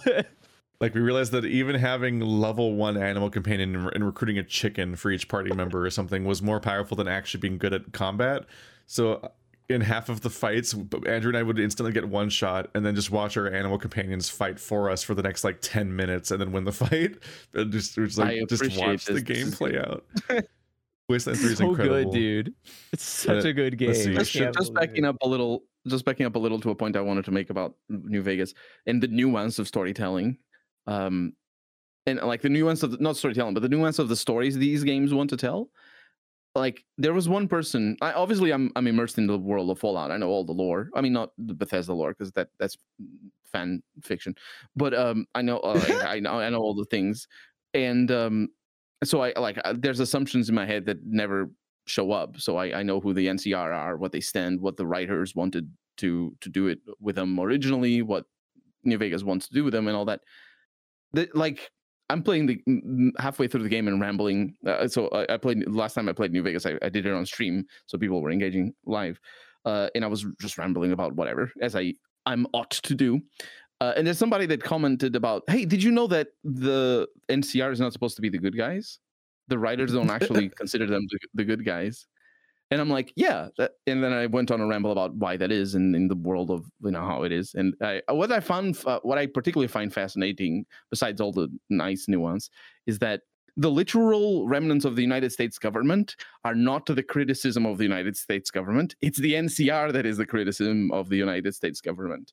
Uh, so they, they have like Not Caesar's Legion. fact- No, the NCR is, is basically a criticism of uh, uh the the Oh, right. bipartisanship Isn't going on with the. Isn't the Brotherhood of Steel the remnants of the U.S. government or something? No, no, no. It's the Or is enclave. it the Enclave? the Okay. yeah. Yeah, the enclave. Like one of those other ones is. That's funny. It's hard- it's it's confusing to think of it that that way because yeah, like I, I think NCR. I only know this from from outside of the game materials because I never met Tandy, but I I think the Tandy from She was right there. you could have clicked well, on it. it's Fallout One's fault. I know, I know. It is. It's true. I don't know where the fuck the NPCs are. Which characters are characters? For all I know, Tandy died in my attempt to save the prostitutes or whatever from this enslavement that was happening or whatever the fuck that happened in that have happened storyline. as well. Yeah. Like I think she might have just easy. died. I think I tried to talk to whoever was there when I saved them, and I don't think Tandy was one of them. James. So she just like I, I a character I didn't know existed died before I met them, basically. Yeah, that's what Uh, happens. But I think in the in the canon, she like created the NCR. So it, I Yeah. mean, so just, which is confusing because yeah, like if, if there was any uh, faction in New Vegas that I would think was a remnant of the United States government, it would be the NCR, both because they act like they are and because they're basically named that. But uh, yeah, it's just And also, like the it was just started by some are- people one day.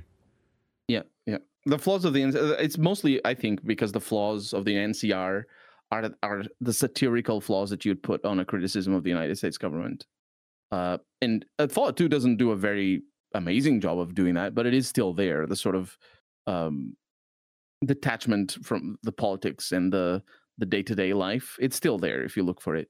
And and the corruption, specifically the corruption with the people who give you money, uh, like in particular Fallout 2 is is the the farmers and uh, and so the the sort of buddy buddy uh, lobbying relationship with the government and stuff like that. So, so it is the theme of that. But New Vegas just goes out, uh, go all goes all out in that in that sort of criticism. There's so many side quests related to the NCR to show consistently it's about uh the, how bad they are or i mean sometimes about how good they are because there's there's um there's good sides of the ncr obviously uh but the uh but even then it, you might just be of the opinion that those good sides are not good and they're bad so it, it- you know it's still what i'm trying to say is the side quests of the ncr are all about ma- allowing the player to be like okay i don't like these people or I like these people. Um culminating in my opinion with that amazing line um uh, of, uh, we're with the government for fuck's sake. I don't remember I, I remember who says it but i don't remember exactly what he's talking about but it's like we're trustworthy. We're with the government, and he's the government of the NCR specifically is just a scientist. Uh, and it's an interesting quest as well because uh, it's it's uh, it comes from a lot of sides. There's a lot of people with perspectives on the same thing. But what I'm trying to say is that the nuance that allows people to be like play the game for the first time and be like, oh, it's the NCR. The Caesar's Legion is bad. The NCR is fighting them, so they're the cool guys. And people just take things on face value, which is normal if you're not engaging critically with the media you consume. Um, but they look at the NCR and just like, okay, they're the good guys. They're going around. They look look at that. They look like the United States Army. I've watched movies. I know exactly all of the, the how that I'm supposed to think about this. But then you start like look at the nuances and think, wait a minute, that doesn't make sense. I, I, don't- I mean, I, I don't know how you could ever make it through the game and still think the NCR is just this uncomplicated good guy faction. Like just because every single side quest is itself some kind of commentary. It always is somebody abusing power or it's somebody who's incredibly incompetent in a in a position of power or being trusted as an authority or something. like the Yeah. like at the power plant where the guy is just making shit up as he goes along, or uh, Yeah, that guy. That guy got me nuts. it's very funny. or how uh yeah like they they their basic communication doesn't work with each other. Their none of their bases work. There's a ton of people that are basically just in like shame camps where they're supposed to just be ignored because they're not useful to the organization. Uh there's Yeah. a lot of betrayers. Uh your con- eh, eh, basically every single time you do a quest that doesn't involve caesar's legion somebody comes in as a third party and it's always morally correct to side with that person over the NCR on the mission the NCR sent you on. Like that's like Yeah. just a consistent fact. Like is me like, oh yeah, this thing's basically evil and and and humanity. Like, oh yeah, we should delete this data. like just this Well, happens is- over and over again. I like I um establishment or or the love for the establishment is so uh deeply ingrained in people's brains that it does create literal blind spots in in uh in everybody that has a love for the establishment. So when games present a faction as the establishment, though that sort of that, that style of people, which is a lot of people, uh, that style of people just you know defaults to these guys are are are good or or to just make up excuses for that. So I think when you say I don't that you don't understand how people would say that, I think the only reason why people would uh, would think that that they're uncomplicated or relatively uncomplicated is because of blind spots towards the establishment. Uh, and I, I don't think that's uh, that's where I think New Vegas is not necessarily a political game, even though it is about politics. Is because it, it's not interested in telling in, in teaching people to look be, uh, beyond beyond their their uh, preconceived notions of who's right and who's wrong, and uh, it presents criticisms of things in real life as wrong or right. But you know, you can it, if you're if you're a person who just likes it like that, if you know what I mean, they just yeah, well, you're gonna come out of the game thinking, yeah, the NCR is good. They're actually right because it does happen though. It's like it's like Mass Effect. Um, I'm I have a read on Mass Effect that the writers of the game did not want that did not want, did not want that read to exist, which is that the council is bad. Uh, that and uh, I I have there's many points. It's not just one thing, one throwaway comment is oh wait a minute, there's this thing where the the they they uh, specifically exclude entire not just countries but planets and planets of people based on their race from from actually having political power. Uh, it's not that one aspect it is that aspect as well very much so but the council in general is bad. And the game just thinks of it as good. And and to the point where in mass effect 3 i'm, I'm having a lot of fun with mass effect 3 uh, but mostly also rambling at it but there's this one thing where uh where it's like ah it's always the same the council is always the same and whatever uh, and I'm like, yeah, that's why I blew them up. they came back, motherfuckers. Uh, just because the game is so married to the notion of keeping the establishment, or what when to say establishment, what I'm saying is the, the state of things, keeping the state of things as they are and preserving the status quo. The Mass Effect is a game married to that, and there's a lot of games married to that. Um, of uh, the, the restoring things uh, to what they were. This big this big monster comes out from space and attacks this thing. Let's restore it. Uh, there's there's this uh, this this whatever the mass relay thing, the red mass relay, that, that oh, there's bad things back there. Let's prevent them from destroying the things that we are as they are. The main story of Mass Effect is about preventing change. Obviously, the change being mass extinction, but still, what I'm trying to say is the, preserving the status quo is a really powerful thing. And uh, it sometimes you just have the wrong read on your story. In Mass Effect, I think has the wrong read on specifically the council. Is it? Is Mass Effect 3 about preventing change when you spend the entire game resolving the conflicts that were set up over the entire trilogy?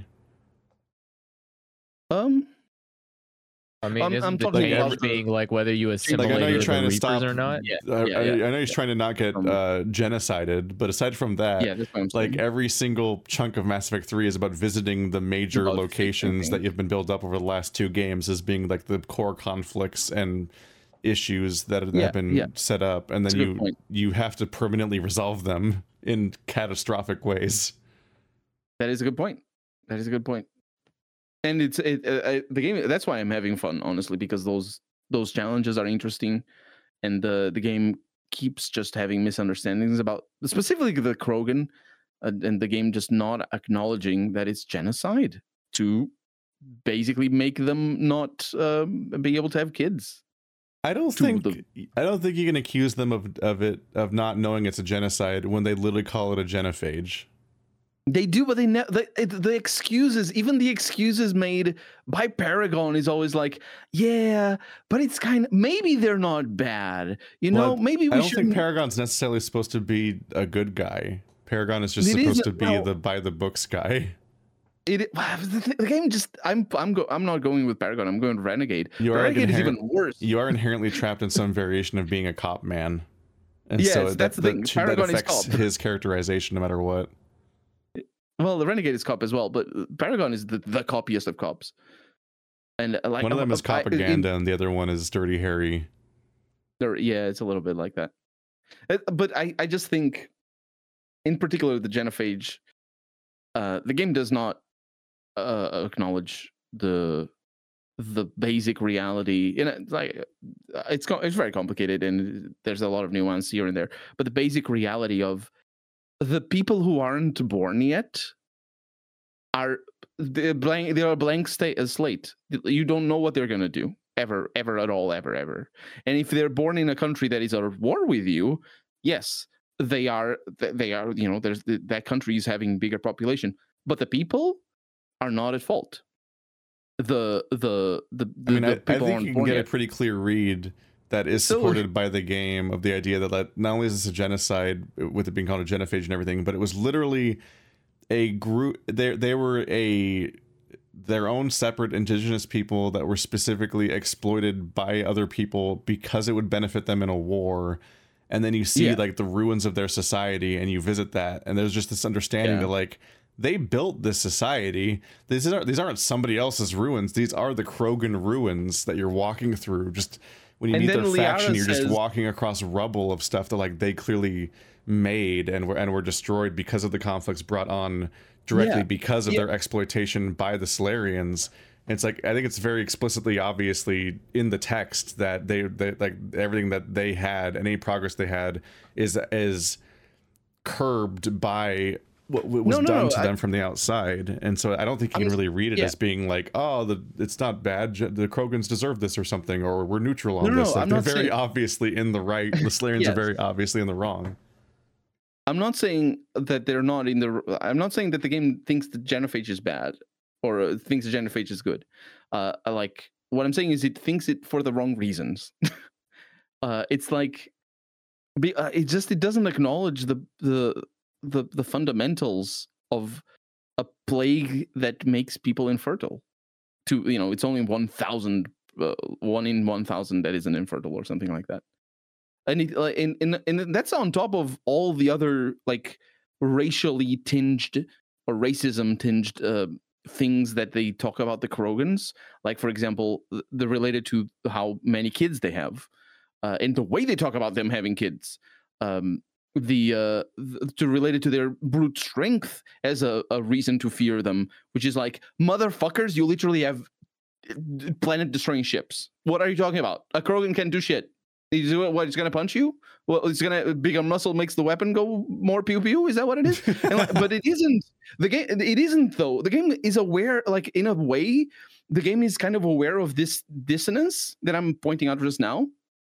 And what it does is just it's just consistent. Like for example, there's this dialogue with with Joker where they're talking about the how the war the the war uh, uh, sort of maneuvers of the Krogan because the Krogan just, just you recruit the Krogan and it's like oh, yeah we're gonna fight the the Reapers with with the Krogan, and um, and there's this completely banal conversation with I don't know if it's with EDI or with the Joker, but it's one people one of the people in the cockpit, and they're talking about okay they're gonna need food, they're gonna need people to to uh, they're not gonna- they're gonna need sheep ships, they're gonna need uh, uh resources, a bunch of things, and it's played as if it's a like it's a bad thing to hire the Krogan because they're a bother. Look at all these things that we're gonna need to do t- for them, and I'm like, yes, that is how war works. You need supply lines, you need all this stuff. Yes, do, you expect these people who were have been subjugated for thousands of years to have all this stuff? They don't even have ships. they, they literally do not even have ships, and it- it- it- I think, I think it's just the game just does not understand. I uh, it's not understand, but it doesn't is not willing to accept that it sees the Krogan in a racist perspective. Like it, it, it treats the Krogan with a different set of rules. Specifically in regards to how strong they are physically, but there's other things as well.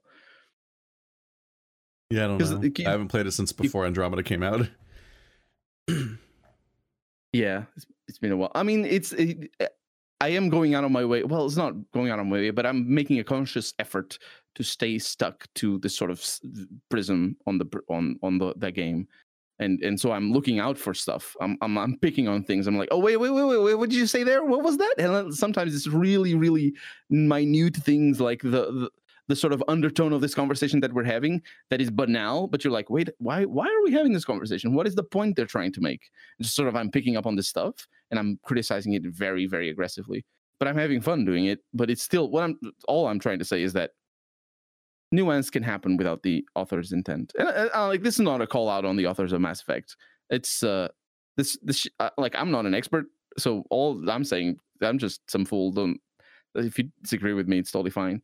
Uh, but what I'm trying to say is that you know it's uh, unless you're like interested in in in uh in this sort of discussion about racism and in, inbuilt ingrained uh, prejudices and uh and stuff like that you, you're going to write stories that just reflect society as it is and the krogan and, and especially when you're talking about uh, interracial wars and racism because mass effect does talk about racism just does it in a very ham-fisted way because the writers didn't didn't really care to learn about that because you know you need years to learn about that Take that, Drew. Damn. Wasn't Got Drew him. Capsaicin? I don't know who Drew is. I think thought it was the talking writer of Mass Effect. Oh, I yeah, don't know. his name is not Pepper though. But It's it's also Sure. like the, the work of so many people that sometimes, like for example, um, Ashley in Mass Effect One, uh, the racist uh, person, in, like she she convey she conveys this sort of very ham-fisted anti-alien perspective where you're, you're given a chance to agree with her in like with m- mittens and just like uh, yeah you kind of have a point there or you can just call it yeah what i'm trying to say like kid gloves that's what i was trying to say um because you either agree with ashley and it's like ah you kind of have a point but we sort of need them a little. Let's not change the main storyline okay? Or you just call her out on her shit and she just sort of changes a little. Uh, eventually mass effect 3 she's not even racist anymore. It's just like different she's she has the best makeup. Well, like i tried to make my character have like normal I then never Ashley shows up early in the game. are going. Ashley shows up in later, right at the start of the game with like looking like she's freaking out of a L'Oreal or whatever uh, advert, and I'm just like, motherfucker, why does she have the ma- the best makeup? But whatever. what I'm trying to say is, That's the She's the racist oh, wait, no, she's not. She's not Cerberus. Never mind. no, Yeah. she's she's and the racist lady. Suddenly, the, she wasn't racist anymore. it is kind of a little like that, yeah. But I think like it kind of Ashley, plays as if the racist, but not anymore. Dragon. it kind of plays as if they wanted to have her in the game, but not address that thing that they talked about in the, in the game. So it is literally, and suddenly she's not racist anymore. Like the, I, the I am racist mixed up on that a little bit because I I feel like Ashley is in that scene correctly predicting the plot of the Mass Effect trilogy, and is sometimes I I don't remember if there's other context to it that drives it harder, but I feel like she's being less racist and more just realistic about what it's like to be the new essentially like the new nation in this intergalactic like civilization and how the moment things go bad they will look out for their own instead of your civilization which is what happens. Like he's she's just descri- in that conversation she describes trying- the yeah, plot yeah. of mass effect 3 But the reason why that it works is for one because the the game is not aware of its own inbuilt racism and and so it, it falls on the same traps. So when she when the racist says, "Hey, this is going to happen," the game ends up actually making that happen because it's the worldview of the the people who wrote the game. Not again, not calling them racist or anything. It's just sort of like ingrained in the thing because the, the mm, what you're saying is you know people looking out for their own race only happens because the council as an institution is racist and it it maintains that racism and it, it doesn't give power to uh, the people and when it does it's based on their race it's just obviously in a s- racist system like the council. Yeah, the civilization is organized in a way that keeps each individual uh, intergalactic civilization or whatever to write terms for the stuff is. I don't. Yeah. I'm getting that intergalactic civilization is somehow like somehow both those words were wrong, but whatever. You know, Yeah, I, like yeah. each faction is is kept as its own separate faction, even both Yeah. inside and outside of the the of the council based on how their overall everything is organized. It's why I feel like people are a little too hard on Ashley because I'm like she's just having a correct read on the setting that she's in. She's just correct is- in that set, in that she is- conversation. She is, but like the point of her character is to be the racist, though. yeah, but also No, like, like, people. But how is call- she being racist? She doesn't I- like I'm show just saying, up like, I anywhere. noticed and that- she's Oh, like, she does- ew, gross, Krogan. I'm just noticing like, that every single player individually calls her out as being the racist, but then does not have any like usually does not have any larger response to the game she's in that where everything she said was right. The, you're right. You're right. But what I'm like, couple this, couple that with what happens with uh, specifically the other guy. I forget his name, the honcho man from also companion. James Um, is that even uh, a character's James- name? James is from Mass Effect James. three. I don't James. James is Mass Effect three.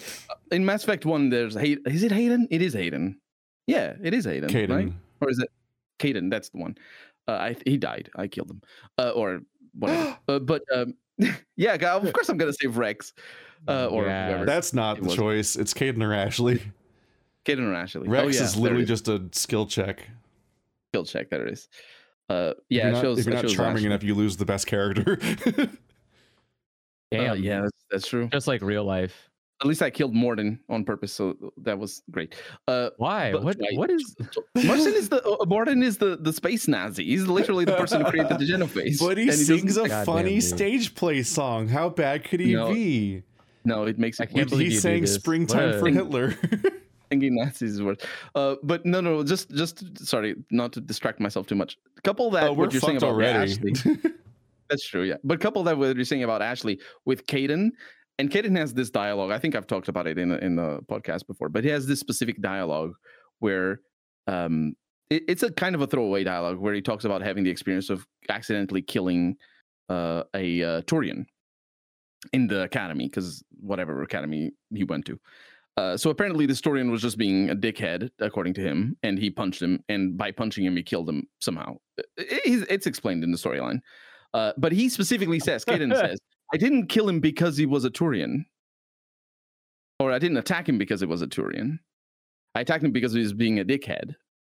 And the game shows a complete lack of awareness that that sort of argument doesn't. It's not actually an excuse for for. Uh, it's not a. It's not a it's not that argument doesn't work for excusing racism because it's like if you have if you are predisposed to seeing Turians as dickheads or if you're racist against Turians, then yeah, you're gonna think of him as a dickhead a lot faster than a human, and you're gonna punch him. You're not gonna punch him because he's a Turian. You're gonna punch him because he's a dickhead, but it's still a racist reaction. And the game shows no self awareness in that, and and it's like one of the classic, so easy to tell um, things that uh, uh, racialized people suffer from is being the biases that would lead to those kinds of reactions. Yeah. Yeah, yeah, yeah. And and the people who do those those uh, reactions don't are not even aware, and they, they say, "Oh no, I have I have I have a black friend. I don't I hate black I don't know, man. Turians were responsible for the fucking bad part of one, and they were specifically the ones telling me that it couldn't be them because that guy's a good guy. Maybe So- they're not the best judge of characters or people. So Maybe this we should this is an example of Andrew being racist. Saren being single-handedly the fault of the Turians, apparently. But uh, he is. He is. He represents all Turians throughout the entire galaxy. Every time you meet one, you're See, like, "Hey, the wait a second, that guy reminds Yeah. me of." That reminds me of him. him but that's good racism, though. That that is the easy racism that is easy to point out. But yeah, Mass that- Effect that's tries that's to make that's it. Crash the movie racism. Yeah, Mass Effect Just tries incredibly obvious racism. It tries to make it nuanced and fails at it, and shows that they don't actually understand racism because It's Ashley was it's- correct. It's part of why it's Kaidan was wrong. interesting to have like even bad art is interesting in its own way because like Yeah, yeah, yeah. even if uh even if Mass Effect and uh New Vegas are genuinely completely oblivious to what they're doing in some of these contexts, they still illustrate it so accurately that it has value. Oh, 100%. And again, I'm not calling Mass Effect out. I think it's an amazing trilogy. I'm I'm having I really like the Mass Effect trilogy, even though you, like it can't ruin the game- itself for me by being a trilogy where you play as cops and the hottest guy's also a, a super cop. See, see, if that is your threshold, or or it's not even in your threshold, then nothing else can be. Um, well, maybe other things can. I my, point is, I'm having a lot of fun from gameplay style, from gameplay wise. It has its downsides, I think, specifically in regards to space exploration, but and also the move. The cover system is the worst thing that I, I hate it. You can't sprint anywhere because you're always, always getting stuck in everything. Uh, so it's just like slow, and I don't use cover because I hate it.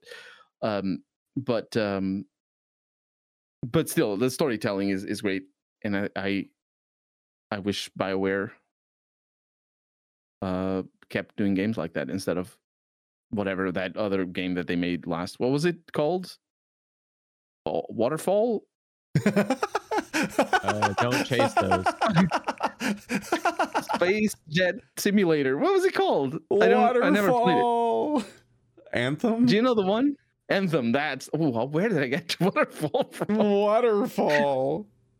It has waterfalls in it. Waterfall. I mean, it does. Yeah, it does have waterfalls in it. You're not See? wrong. Probably. Uh, Pro- yeah, I mean, so I, can, mean, I can confirm it does. I'm I can confirm it does. I'm just saying that that's not like that's not what you see most of the game. I would probably say like mech game or maybe Space Iron Man, but like I would not say waterfalls to describe Anthem. I never played it, so my my uh No one my did. perception of the game. Yeah, I, yeah, I just said I did. Why, why are you ignoring me? Why would you play Anthem? I beat Anthem? You don't even like regular you Bioware games. Why would you play the obviously bad one? Uh, I had a friend who wanted to play it. He had no one to play it with. so friends. I decided I would. Yeah, gross. oh, right? oh Yeah. man, Um, Andrew, I got no friends to play Fallout 76 with. I already played You Fallout do? 76 with Mandy. What I the can play fuck? Fallout- Stop! I can play Fallout 76. I just hate Nice it. try, asshole. Like, So that's the And now line. you You, will play horrible you can't games for hurt your me. friends, but I've you won't play them. But you won't play them again. But I, I do think Bioware will never make another good game ever again, as long as they're. within- oh within, Jesus! uh, I mean, the What an signs long are as they're within- escalation. The, the signs are not good. They- They've had two horrible games in a row, and I don't really, I don't really care about the uh, the the company split between the two developers or whatever, because it's not a company. they're company still split, being though. controlled by the same publisher. That's going to make them make these horrible choices. But it isn't a company split. It's just a trademark thing. It- it's just another studio that they made, and they c- happened to call it Bioware something. It's I don't, nothing. I don't mean. I'm, I'm not just going saying, to like, be I don't. super I, I, I'm, negative. s- I'm just saying that I, I- still see Andromeda as a bad sign for Bioware, even if it technically wasn't Bioware or whatever the fuck happened by the end. Oh, I see. I see. like I'm still like there still this is the incentive but it's structures and this still is the poor management and and ch- decisions that are being made here. Yeah, yeah. It's Electronic Arts. It happens to every studio, and it, it's just it's just the nature of a big corporation trying to make money. All the they all murder the, a franchise by making a a, a, a, a Mass Effect Andromeda or a Dragon Age or a, or a uh, Dead Space Three, and then ten years later they're like, "Oh, return to the roots of this uh, the legendary franchise we always loved and didn't think needed to be butchered to be saved financially." Uh, here's an amazing remaster of the first game because we love it so much and respect its legacy so much so that we sank the franchise by meddling with it uh, in both cases and Yep. every other case. Yep, yep. I can't wait for when 100%. EA is like, check out our amazing remaster of Skate, our favorite franchise ever. We didn't tank at all. I think they did Skate. I, don't. I'm I'm not gonna say that BioWare will or uh, that Bethesda will never release a good game again. I will say they will never release a good game so long as Todd is still running the damn thing. You're thinking I think Bethesda or is- Bioware because those are different companies. Bethesda. BioWare is the same difference though. No one talked about Uh, Bethesda, you fool. You sorry, absolute I was- nutter. I was- madman. But still, man. it's the same criticism. I was thinking the of fall. I was thinking of Fallout. the Uh, system that, that drives their game design is flawed in the sense that it's not meant to be to make interesting games it's meant to sell and like you think when you think of the original dead space whoever came up with that idea, maybe they had a demo where oh this play style is really cool, grotesque monsters in space, and they like this. Car crash victims in space. I got really quiet. Did the call drop? Anything like Discord this. just Oh. Oh. did Discord just die? I think Discord just had like a yep. Yeah, there I know. is. I was like, damn, no one liked my joke. Oh, I was rambling Yeah. about. Uh, s- I didn't Yeah. hear just joke, gone. actually. no, I was just like, it, it yeah. just like you talked about grotesque monsters in space and then stopped talking. So I was like, car crash victims in Yeah, yeah. Oh, space. I mean, what and I'm saying, what I'm saying silent for is, 10 seconds. Yeah, I was, I was just saying that they're really excited. Like when you make a game like that, that you're really excited to have people look at a new thing. It's not, you know, it's not uh trying to cash in on a, on a brand that already exists. It's not trying to remake a thing that you know people already love and just want to see more, or a sequel, or a prequel, or whatever else motherfucker goes on these days with all the multiverse shit. It's just a new thing. The multiverse is like cancer to this sort of new thing perspective because there's nothing new. It's always going to connect to some other stuff, and like any like, I- don't like it. I don't like it at all. And Bethesda uh, is just they're. I mean, they're a little bit better. They're quite a lot better than Electronic Arts, honestly. But they're, they're just like all they want is just to sell, to sell, to sell, to the point where they're gonna make Skyrim in space, or sorry, Fallout Four in space, and uh, people are excited for it. And they called it Starfield. That's why. If they called it Fallout 4 in space, they wouldn't be excited. I, I think they'd be kind of excited, but yeah. Uh, yeah, I I think mean, that's that's excited. true. Actually, I- I mean, true. ul- Consumers are ultimately- pretty easy to please. I mean, it is interesting that they're actually. I don't remember. I don't know if Starfield is itself an existing IP from something else or whatever, but it's for, I'm. It's interesting to just for once see one of these companies, especially the RPG co- making companies, start a new name because they ref- they've been like across the board. Any AAA RPG developer has been just refusing to make anything that's new yeah. for like the last decade, except like uh technically Well, Cyberpunk. Obsidian, not Obsidian though. Obsidian is not a AAA developer on any level. Okay, well, fair. That's not fair. really, at least. But yeah, and even then, Outer Wild, Outer Worlds was entirely advertised as being Fallout New Vegas in space. So speaking of the thing In that you said no one would be excited about, uh, that was the entire pitch for Outer Worlds. I yeah, I'm yeah. and I played that before I played. You've been Fallout defeated in the marketplace of logic and reasoning. Or I guess before I beat. New Oh, Vegas. I Well, expect- and I Pillars of expect my- Eternity. I expect my check in the of mail. Eternity.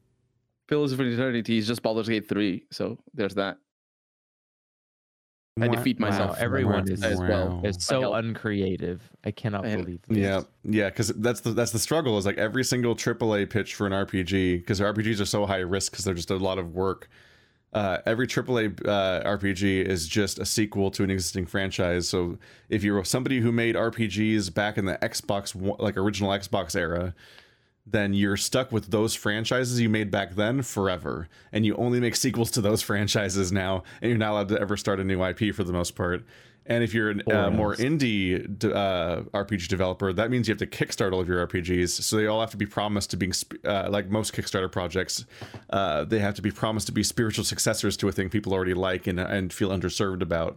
So it's always like, here's Psychonauts 2, here's our take on Baldur's Gate 3, here's our take on uh on Fallout in Space.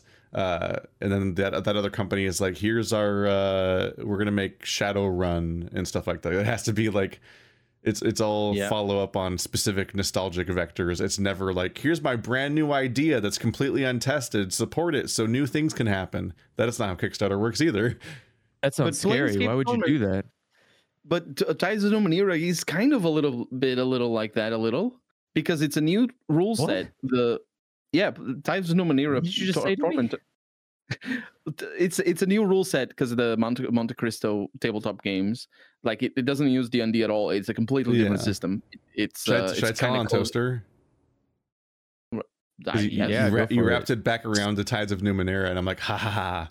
I've had his DMs open about Tides of Numenera ever since it first got brought up, and then we fucking went off into space on topics, and, and I was like, oh, well, Oh. no, I can't talk about this. Sorry, But uh, you can't know. I, I, because I, I talked about how like you guys have diverging opinions on this, so I, I, I like a month ago, I was like, ah, I still got to do the Fortress of Regret, I think, and then I'll be done with uh with Planescape Torment. And he's like, I don't remember how long the fortress is. I remember it being pretty short, but basically the last third of that game just blends together in my head. I played Torment as part of this genuinely insane franchise run where I played almost every major Infinity Engine and Infinity Engine inspired CRPG in a row. I burnt out after Tor- Torment Tides of Numenera because it sucked so hard.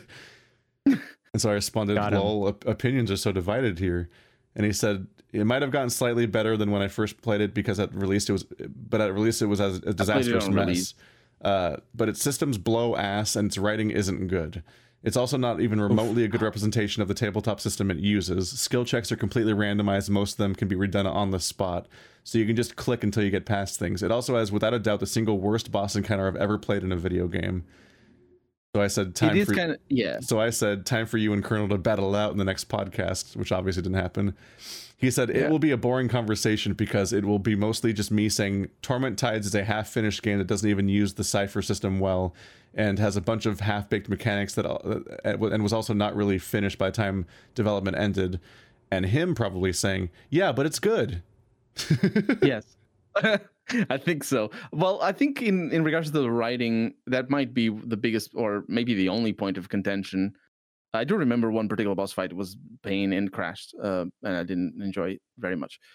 Um but uh i think i thought the writing was consistently great uh in the sense that uh it was utilitarian enough that it wasn't just oh i'm seeing this uh writer like putting out words and and and uh, justifying their paycheck. And and some like um some sometimes it wasn't that but in most for the most part it, bless. I'm fine. for the most part it was utilitarian enough where basically the, it kept things moving forward even though we were just stuck in an hour and a half dialogue with the same character and we were just hearing about these new things and and it, it was interesting uh, uh Rhin in particular was uh a tremendous I, I loved her and it, it- she had a very straightforward storyline um and she st- sticks to my mind uh eh, but I, I there's there's even bosses that, that that have very flowery speeches. Like this one boss i forget his name now but there's this one boss where where he's just sort of like is addled and just sort of confused about things. And he's just he's he's so much. Um and at first i was like my initial reaction was like oh this is kind of boring because it's just saying like i i get this guy already. I understand where he is who he is. So a, a 30 minute dialogue of sort of mixed exposition mixed playing the the madman sort of trope is is going to get old very fast um but i think in that particular instance and it might not might not have been the only time.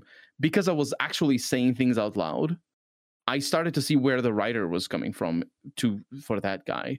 And he, he just sounded like a heavy metal lyrics to me. It like it wasn't he wasn't rhyming or anything. It wasn't i- i- like he was just saying things but it, it's it was just such a metal car- character in terms of like his perspective and just sort of attitude i was like man this guy is really great and i, I ended up it, it is like a half an hour uh, dialogue before a boss fight you can skip the boss fight Ah. the the non the non Whoa. well that game is the just boss fight after a half an hour dialogue. Yeah, yeah. that game is just My all God. dialogue throughout. It's it's more of a visual novel than than anything. Um, but what I'm trying to say is because I was saying his lines out loud, I understood. Uh, after like maybe three minutes, I understood um that his character was just sort of like an exercise in in uh in just sort of flow of a, a very sort of straightforward trope. Uh, and in particular, that was like, wait a minute, my pre my my original predisposition for this character was completely wrong, at least from my perspective. And so, yeah, maybe it is because I, I just say say everything out loud, and it's just engage with the dialogue different. But I, I remember enjoying the dialogue a lot, and in those games, I uh, the biggest fear is that it's just flowery for the sake of flowery. The the writing, because you advertise the game as having 700,000 lines or however much it was, because it was something to that extent. Um, and it took me a hundred. Uh, actually, I should look it up. But it, Her to my mind, sapphire orbs glimmered in the the, dying sun. What? Just It- that sort of yeah yeah it's the purple prose sort of thing. Uh, the game took me 124 episodes of half an hour each more or less um to finish. And this was on release so i, I haven't gotten gotten back to it uh since. So we're talking like 80% of the, the time is just reading dialogue. And uh that would be 60 is around 50 hours of reading dialogue which is a lot right? Um but maybe i was wrong. Maybe maybe the writing is not good. Maybe i i just liked it and it wasn't good well, it is possible like you can enjoy not good writing but i do think that there's some there's some standout characters And I have nothing to add because I was Yep. quoting somebody. Yep. I I know- don't know what that game I is like the all. room that's entirely basalt columns. The only thing I know about Tides of Numenera. It's the only thing I know about a lot of games. it is the it is a kind of it is the kind of game that if you don't like it you, you're not you're not to like it uh, because there's it doesn't offer anything else apart from its writing. I mean it, do, it does a little but it says as the toaster is saying with the cipher system and the the implementation of the tabletop it's so simplified. It's very very simple very straightforward uh, and uh, the character system is barely any eh, eh, barely existent which for me all of that is a plus honestly I don't need i don't need any of that it's fine just uh, might as well not even have character level ups or anything which i does it it doesn't have level ups that's right that's just like a huge bonus to me honestly when an rpg doesn't have level ups this is like i mean come on how can you not love that rpg and he doesn't as far as i remember the way it works is you you get like or like charms or, or items. This It's is how we relitigate and go back to war with the audience about the definition of RPGs. the audience doesn't know. They think it has to have combat. I mean, the They're immediately they're, they're constantly yeah.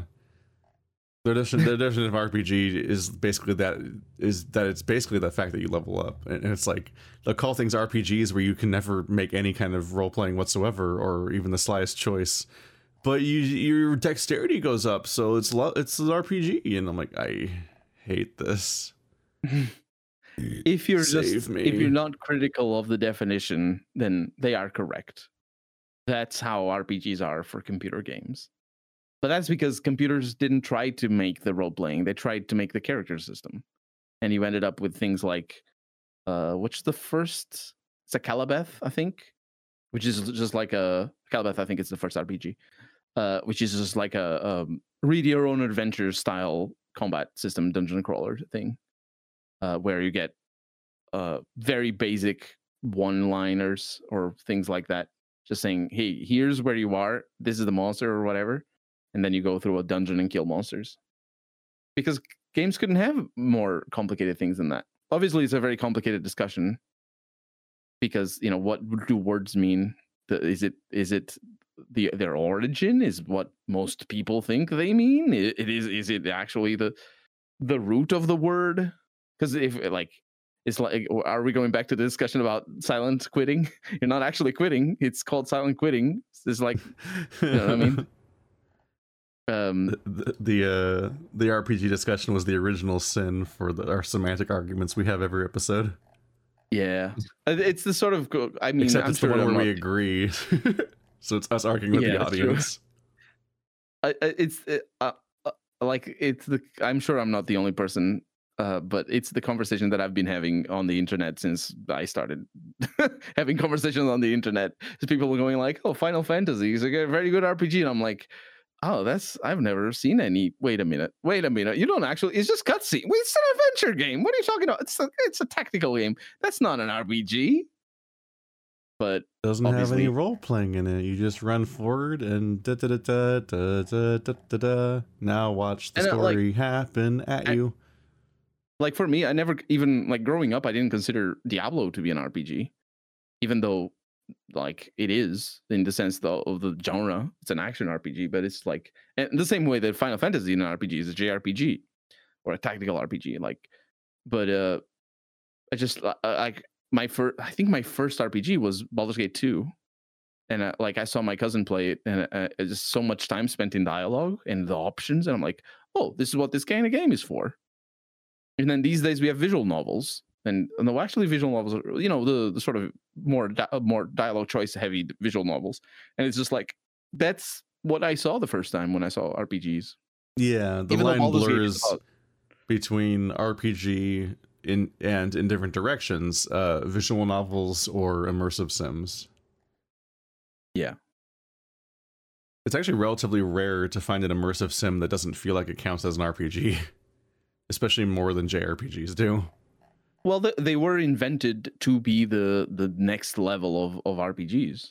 They, um, admit. I mean, not not not uh, not uh, in those words specifically, because they were sort of like the Deus Ex was the thinking man's Doom. I think it was advertised as. Um, so it wasn't The actually thinking competing. Man's Doom. Yeah, I think it was the trope. I wasn't around, but I've seen What the stuff like fuck? it was the thing like if if you're just oh you're some kid you play doom but if you're like actually you know if you're the smart one you play De- deus ex because it's still a shooter but it's like oh you got all this stuff going on which is i mean i i like doom but it's it i you, i can i can see where they're coming from with that. But what they ended up making is the the because the, of just the inherent design of allowing player choice they ended up making the next level or trying to anyway the next level of role playing which is i i think it's a dead end though. It, unless unless we have unless ai evolves so much where where we can finally have uh you know proper choices like a tabletop and even then it's just going to be because the it needs to be a simple game it can't be the, the, the de- like by definition a, a- an immersive sim sim has to have immersive graphic, graphics so how uh, we're, we're not we're never going to get there i don't think Damn. I don't think that's really the point. That's yeah. I don't think that's the point either. I mean, That's not where the otherwise we're kind of. I mean, the- we're almost there anyways with VR. Like, I, it's not where the word comes from the from the immersive sim but uh, it, the the genre is about just making you think you're in another world and so and graphics are a very important aspect Ma- uh, Deus Ex had tremendous graphics for the time I think stuff Um, and- reacting in a in a yeah yeah, believable yeah. way is more important than it looking believable. So like Gloomwood could be an immersive sim just fine if they pull it off without it well being like comically polygonal. Gloomwood. well it would it would in uh, it would in the sense like in an academical sense but i don't think i, I- I think, it immersive is- sims about mechanical expression more so than being like, wow, it's the, the game is indistinguishable from reality. Look at the, Well, all the polygons. You're right. You're right in saying the gameplay is very important. It is specifically the being able to flush the toilets. I think as long as you can flush a toilet, you, it's an immersive sim. Isn't that fucking nightmare eye bleeding horrible assassin game that that looks like a deep fried meme? Isn't that an immersive sim? I don't know fried which meat. I don't think I know what game that is. It was a, it was very big like 2 months ago. It was like an indie game that's just it just Oh. hurts to look at. Every second of gameplay is miserable to look at and it was like the most popular indie game for like a month and I think it was like an immersive sim about assassinating people or something. that sounds Hmm. unfortunate. People th- Yeah, th- I everyone mean- in the audience will be yelling it, but how the fuck would I look this up? But like, is is uh is Hitman an immersive sim? yes. I don't think it is. Yeah. I don't think it is. you are. Yeah, you are yeah. literally. You are literally pretending to be an assassin. I think the like Hitman everything in the but- game but is. you're looking at everything in the- word- no. Okay, his argument's bad. Don't let his bad argument weaken my point. But but uh immersive sims yeah, all of the hitmans that succeed at the hitman formula and are doing what hitman's supposed to be, I think also fit the entire premise of what an immersive sim's supposed to be. They fit. They fit, but it doesn't mean that they that's what they are going for. They might have What? not known what an They immersive weren't- sim was or not been thinking about that or maybe, but that's definitely what they made. That's I mean, but yeah, but that's that's Sometimes that's you like reinvent the wheel on accident, I guess. Like, oh, Yeah, I'm gonna have yeah, a game that's entirely my book, but with visuals, and like, you know, there's a thing for that already, right? What? Yeah, that's like, true. I, that's true. I quote unquote invented Let's Plays, and that I didn't know they existed, and suggested the idea to Andrew, but they're still Let's Plays. Yeah. And I invented uh, Bethesda invented buying Fallout. So I did invent that. Let's Plays in my in my mind, and that I had the idea on my own. But the idea is the revolutionary concept of what if you recorded someone playing a video game? I, you I observed a concept being funny. What if it was a video? Are you sure you didn't watch anybody play Penumbra? No, not Penumbra. What was the one? What happened is Okay. Andrew left a review for Amnesia: The Dark Descent about how it gave him Amnesia. nightmares and everything. I'm like, and I just thought about like it'd be a funny video, just like if it had a video of Wow, that's Andrew of. Andrew playing Amnesia. That'd be funny. cou- you came up with that before seeing the video. That's nice. yeah, I've never that- heard. that Of, was I my never heard of PewDiePie. I didn't know what Amnesia was. I still haven't played Amnesia: The Dark Descent. Uh, nice, We never we never actually ended up making that particular video.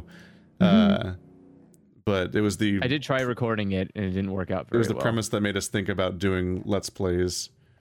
Because I Uh, the cl- remember that's my first interaction with Let's Plays was seeing videos about people being scared about Amnesia: The Dark Descent.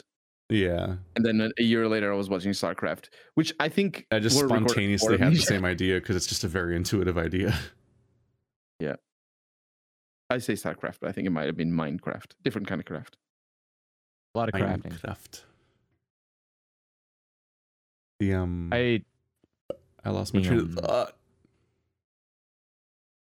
Oh, we Yeah. were talking about immersive sims and what the, how they represent, how they stand in the niche of They're all of the best video games, and they're never financially ah, successful. they're They not. Basically, go fuck themselves. Sometimes they're bad. Eh, and honestly, they're I think cooler than only good- anything else. The if you try to make an That's immersive sim, you're already cooler than the rest of video games. That's true, but it doesn't mean that it's going to be better. No. Dark Like Messiah of Might and Magic's a bad video game. Boom. Let's fight over it. I like it. I didn't. I mean, it's very. I there's a lot of yikes, but it, I like it. that I, I was so disappointed when that game turned out to basically just be like as far as i could tell was like and maybe there's just way more interesting expressions that i never found or whatever but like it definitely just felt like when i saw all the promise of like bulletstorm and how it's supposed to be so cool and quirky and crazy and then like 80% of its supposed inventive kills are you just kicking people into spike walls over and over again That's nice. I mean, I like that. like those are both games about kicking people into spike walls and they they claim to be about incredible mechanical freedom and i'm like wait i don't i didn't see cool options it's, you just fight people normally or you not kick them into spike walls in both games Yeah, but you're being Both- too critical. Why- Those are yeah, good. but why wouldn't you kick them into Yeah. spike walls? Exactly. It's It's just like just- it's right it- there in the name, kicking them in, spi- in into spike. that's not the name of either of those games it's not dark messiah of kicking them into spike walls. That would be a really good subtitle. I'd probably buy that game. i i know you would but you but you also bought anthem so you're i can't trust you inherently That's true. That's true. and now Anthem would cost seventy euros or seventy dollars base game. I definitely EA. did not pay even close to that. I got it for free probably- from yeah, it was PlayStation different. Plus. So Ah. I did not I would not have bought that game. anthem cannot be trusted But I think I- the only good it's- yeah. immersive sim, including Deus Ex, damn is Prey. Is Prey. Prey is the only good immersive sim. Is Pathologic 2 an immersive sim? No. What? You It's can't not? pet the rats. You cannot pet the rats. What the fuck is that You- metric? what does that mean? You can't what are you you talking can't pet about? the rats and fucking Prey. You can pet the rats in Deus in Deus Ex. Are you They the fucking little. You moderator? pet, Do but you you run the cannot pet them in Prey. Are you the one game you reading the- specifically said is your favorite immersive sim? Damn. But you can do other things. You can do other things. Yeah, you can Prey. find rats But and you put them cannot into pet the, the rats. bio-organic cuber. Yeah, and you can turn them into a, little cubes. You can turn I them into a rat cube petting. and then use that to make a rat. Oh, that's the best Power. part. That's the most immersive What? simness of the whole game. Is the I'm not trying to make a little cube. ratatouille. I'm just trying to pet fucking the rats. the matter cuber. Oh, it's the best thing. I love it so much. Um, That's so you say good. the matter cuber? Yeah, just- it's a it's a thing. You just put talking about the you played in. Prey, didn't you, Andrew? Yeah. Yeah, I was just talking about the thing where you, you grab all these different. They they made Fallout 4 but good, where Oh, they because great. Fallout 4 tried to take the part where you run around in, in Bioshock and Fallout games, and just scourge the you just you just grab everything you see everywhere and and so much of it is pointless. But you can try to sell it or something. But it's like, oh, I got a fork, whoa! And Fallout Four was like, ah, yes, that's that, that'll turn into mattresses, and that'll turn into this other bullshit at the stupid base building thing that was like undercooked and not interesting mechanically on any real level after the first five minutes of you being like, oh, this is kind of cool. You can build stuff. Uh, I remember But it in being like cubes. in particular, the high demand thing was adhesive. You'd always want to try to find something that would turn into adhesive in Fallout 4 and count for that. And yeah, in in, uh, in Mhm. Prey, everything in the game that you can pick up, including enemies, uh, can be combi- can be turned into di- specific types of matter at the uh, at the uh, at those matter Recycler. reclaimer recycler things.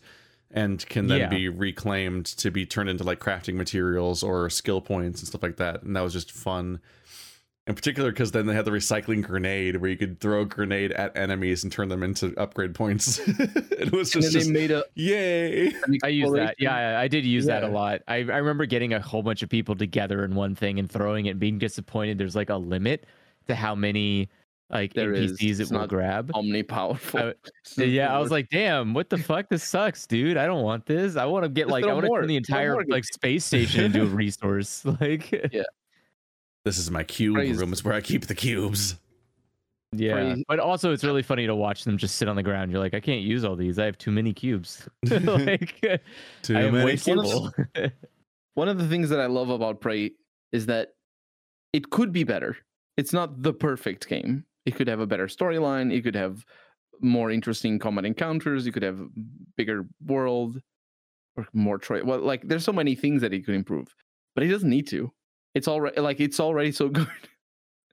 Prey, It's Prey not- can Prey has a lot of room for improvement. if they make Pre- they, it does it does but if they make prey 2 they they have a tall order and especially considering what they're doing right now and, and the way they're doing it i don't i know mean someone that- else tried to make prey 2 and it didn't go very well for them I think at this point they're they can make Prey 2 and it would probably be like a godsend compared to everything else they've released prior. dreadful Like it's it's been Prey and then down.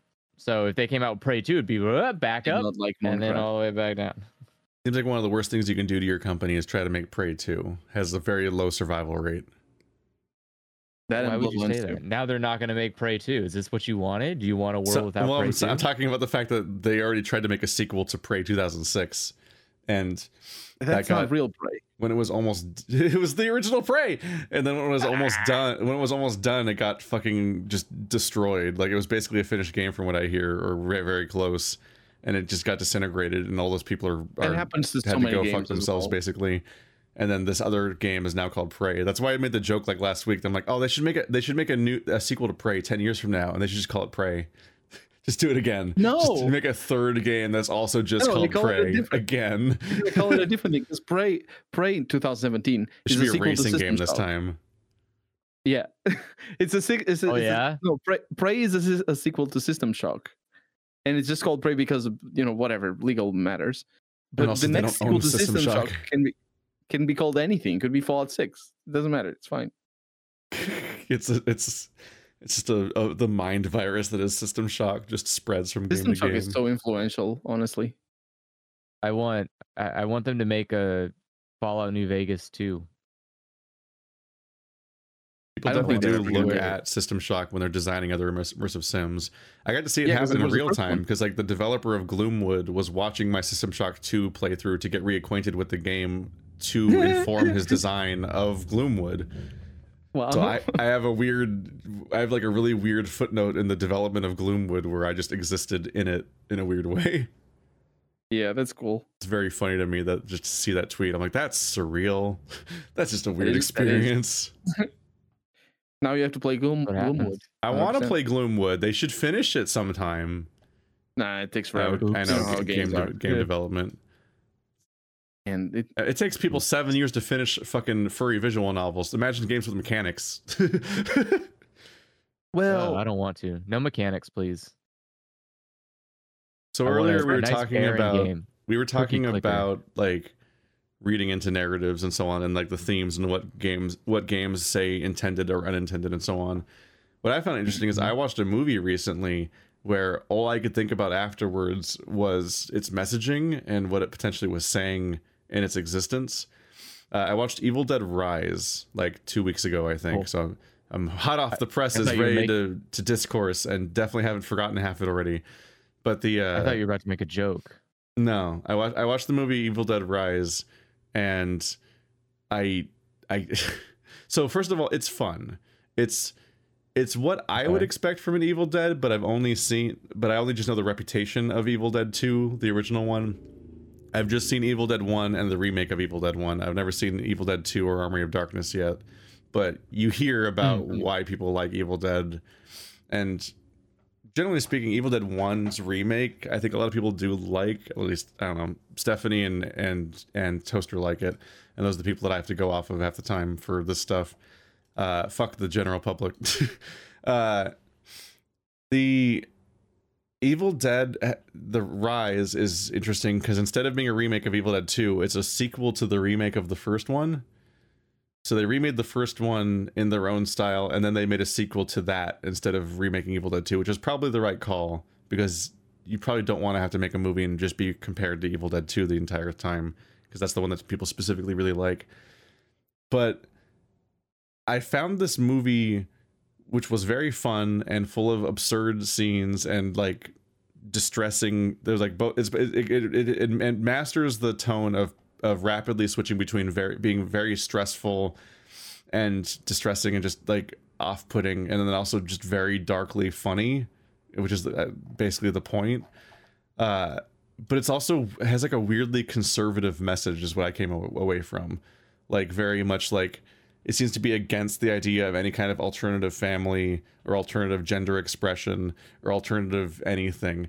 And it's interesting because uh, the what i was hearing about this is that i was hearing people talk about this movie being very progressive and also basically a feminist film and so on but i don't know if that's what the takeaway is. Because here's here, here by my read there are two types of horror stories thematically for the most part. And I, this is i didn't i haven't spent hours thinking about this so if you if there's other examples you can think of that's fine whatever. But like generally speaking when people die in a horror movie uh one of two things is happening. One you are expressing a genuine like danger or concern or real life force that is happening to these people and that and they're victims of it.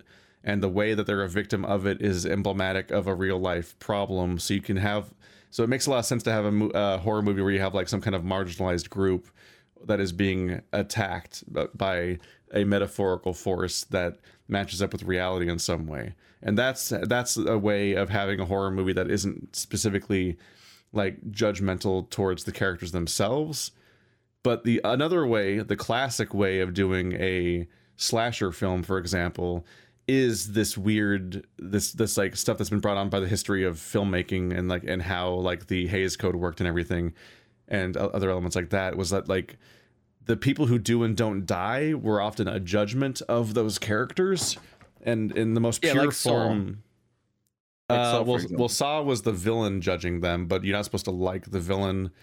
And over the course of the series, it's like But Saw is it's written- corrupted I and so on. Yeah, that's true. But the He's first suppo- ones were kind of written as in. It's supposed to be about ahead, Saw's supposed to be like people that don't like. it's supposed to be about people that aren't like, uh, valuing their life enough. And but it's but it quickly Yeah. becomes apparent that the that Jigsaw's just a fucking psycho. Not just because of the well, death traps, but also like his reads of people is incredibly uncharitable, and just anyone. He's just so bitter that he's dying of cancer that true, anybody yeah. who he judges unworthy of how they're leading their lives is somehow deserving of a death trap. In a lot of the cases, it's just like a, a deeply fucked up read. And also the people who like I, I- there's there's also these fucked up puzzles where like if I remember correctly, like the the lady who had to get the the key out of her boyfriend or whatever, like that was like it was supposed to be a judgment of her the trap, but like the boyfriend's the one that suffers that trap. So what the fuck, Jigsaw?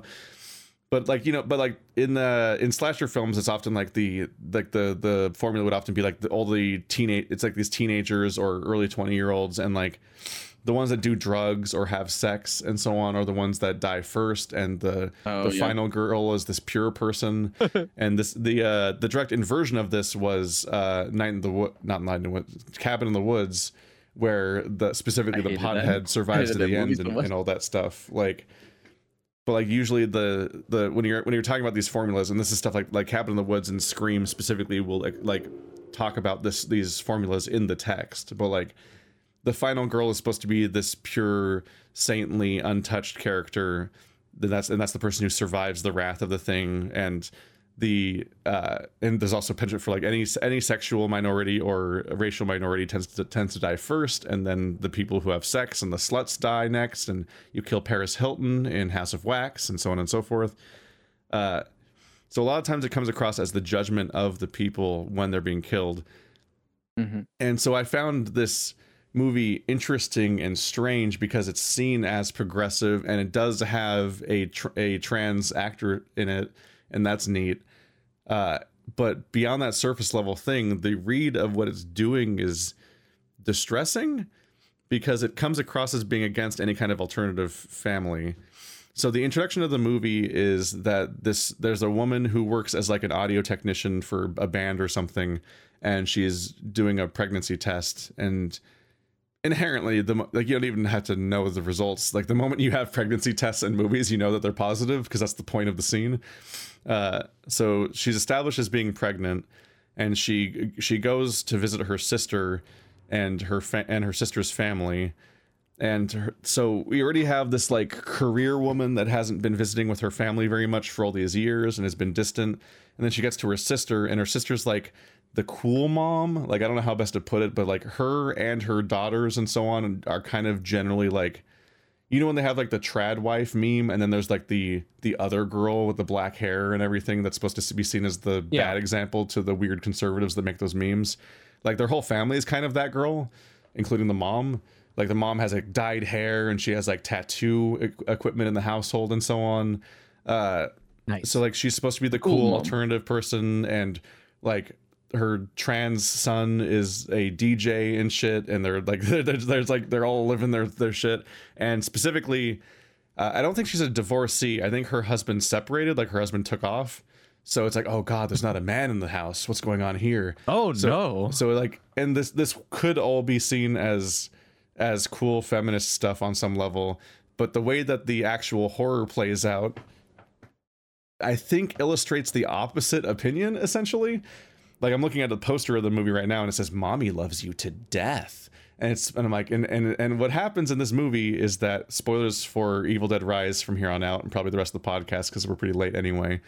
But uh, at the beginning of the movie, uh, after it's established that the sisters have been distant and uh, the main character sister is pregnant and the mom sister uh, is is is separated from her husband and everything, and we meet the kids and everything. Uh, and I think I think it's supposed to be seen as bad that like she sends the kids out to get pizza, like w- one of them with the car keys, like oh you shouldn't be taking them out or something in the city or something.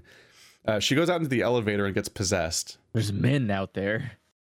So she she goes out into the elevator and she gets possessed in a in a in a horror like sort of de- hybrid like death possession scene. Uh and so she becomes the antagonist for the entire movie because that's what more or less happens in Evil Dead movies as someone gets possessed. But it's specifically a mom like attacking and transforming her children and I don't think I have to explain the subtext there that much, like especially in modern discourse about like like uh like trans trending and like people that think that like every gender expression or alternative sexuality is is parents indoctrinating their kids because conservative idea ideology is that you can't come anywhere near my kids and you can't tell me how to parent but also i can tell all the leftists leftists how to parent because i know better and they're all corrupting their kids. Is this this whole bizarre approach to how the discourse works these days?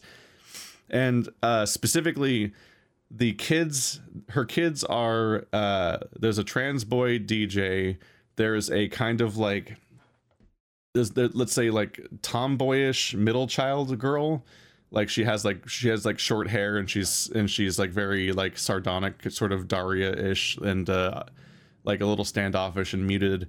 And then there's the younger girl that is the generic little girl in every single horror movie. So she stands out a little bit because she doesn't have any kind of like alternative vibes to her. She just is a little girl in a little lacy dress or whatever and she and she like plays with toys.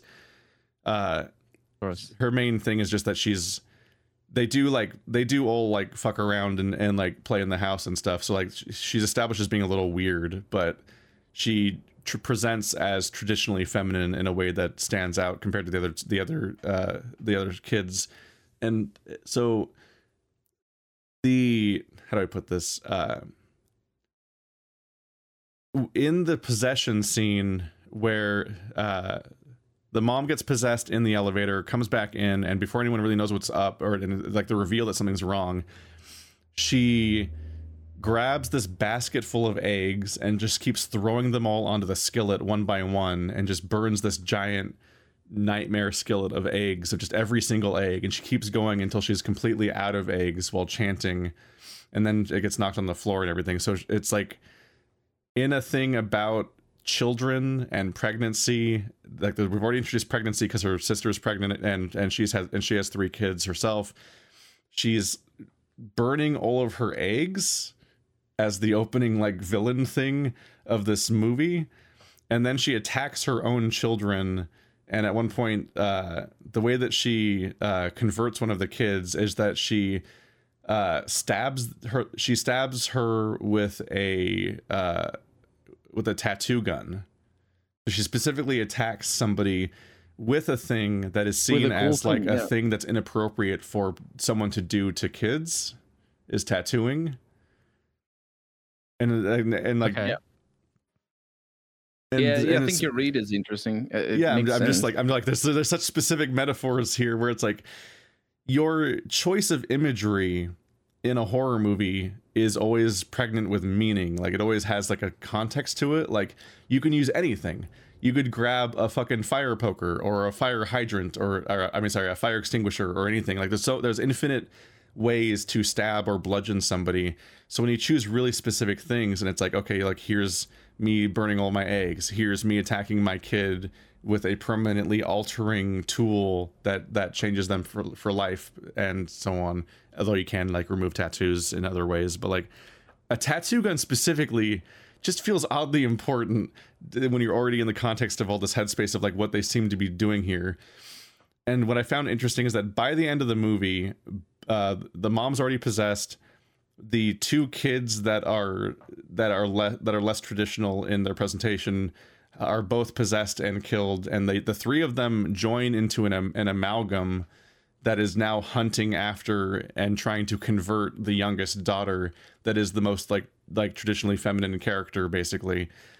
And then uh when the the sister successfully defeats the amalgam by blending it in like a a wood chipper thing like a tree disposal thing uh the uh she then walks away with what seems to be this newfound uh thing where like like like since the movie started with her being busy with her career and having this inconvenient reveal that she's becoming pre- that she's become pregnant and then she's going to her sister for guidance it feels like the implication at the beginning of the movie was that she's tr- she's probably thinking about getting an abortion but at the end of the movie she very specifically is like not only walking away with a new adopted daughter that she's going to protect because the rest of her family is dead but she's also going to like keep the baby is the implication and i'm like Yeah. hmm, hmm.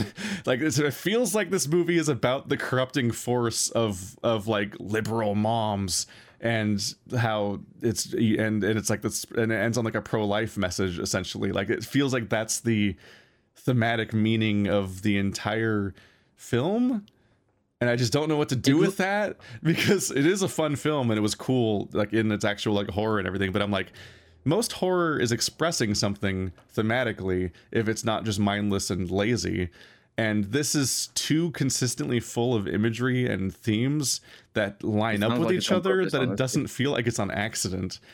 Yeah. like, and, and one of the most oh yeah right i forgot. One of the one of the scenes that really stood out to me was that uh, when it's down when, when it's near the end of the film when they're when, before they they escape their apartment down to the apartment down to the parking complex where the final encounter happens uh the the possessed mom uh pounces on her sister and like sort of like makes her way down her body and and because she's talking about she's talking about the devouring her soul but then she gets down to the belly Uh. of this newly pregnant mom uh, of this newly pregnant uh, woman and says two souls. So it's like specifically making a point to imply that the that the uh probably too early to uh to be viable fetus is already already has a soul and implying the specifics of like why it would be immoral to kill the, the to uh like to get an abortion. And this is before this the, the like the, like despite that being the the villain's uh, words she does then like wood chipper all of the corrupted parts of the family s- rescue the daughter from her family and then choose to keep that baby specifically. And yeah like the, the fact that the fact that it's it, it specifically becomes a thing where like they the the main character uh essentially opens up an escape and then the daughter gets snatched when they're about to escape. It very specifically sets up this imagery of the daughter being stuck in this this space as the looming amalgam of her of her corrupted family is all coming towards her to then convert her like this is like society or the thing or something. And it's like that specific imagery really screams like this character is this uncorrupted youth that you can still save while she's young from this family that's too far gone and i'm like this I don't, mm, I don't I, this feels on purpose this movie It feels like it's doing it on purpose You make it sound like it is, and I, I I'm inclined to believe you. I, I just want to correct that it's not a fetus; it's an embryo. yeah Fetus requires it's a lot later. I mean, if you're doing pregnancy tests, that is. I know there's like 10 parts of this where I was like choking on exactly which terminology would be contextually Yeah. correct while I'm trying to get the But idea it- itself out. Yeah, that's way too many. Bad bad. Like it, is- it makes totals. It makes there's it's too much to be just a coincidence. I think it sounds like they're just trying to tell the story of of what you're saying. Yeah. Man, I definitely don't. I I definitely feel that I do not take movies even remotely that seriously.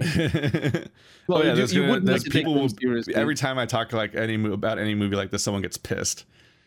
Like, s- I- like, I'm stupid, not just mad don't, about don't think inter- about stuff. No, I know you're not mad. I'm just saying like people are like, Yeah. shut up, stop, stop thinking about the thing. Mario's supposed to be stupid.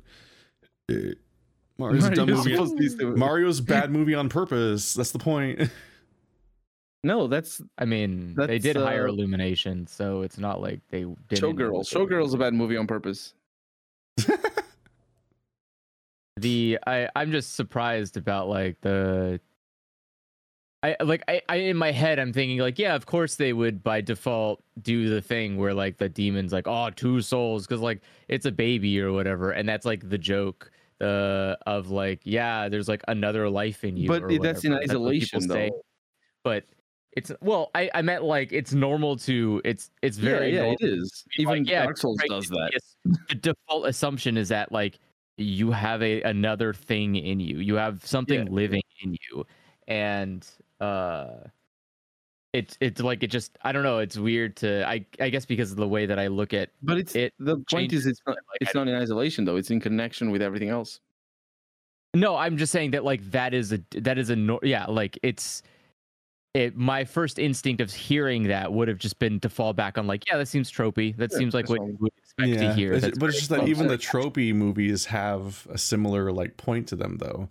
It's like how the like more or less the point of Alien is to express the fear of sexual assault to men. Like that's that's It's- Yeah, basically see, I wouldn't- what I- like, I just don't- One of the I, I could That's not you the can point say of it. that That's and I would be like yeah okay use. I I can mean that's the, understand that's that the through interpretation line between the the the assault and pregnant and, and impregnancy and impregnant impregnating of all of the male characters with the It the is. face huggers and everything.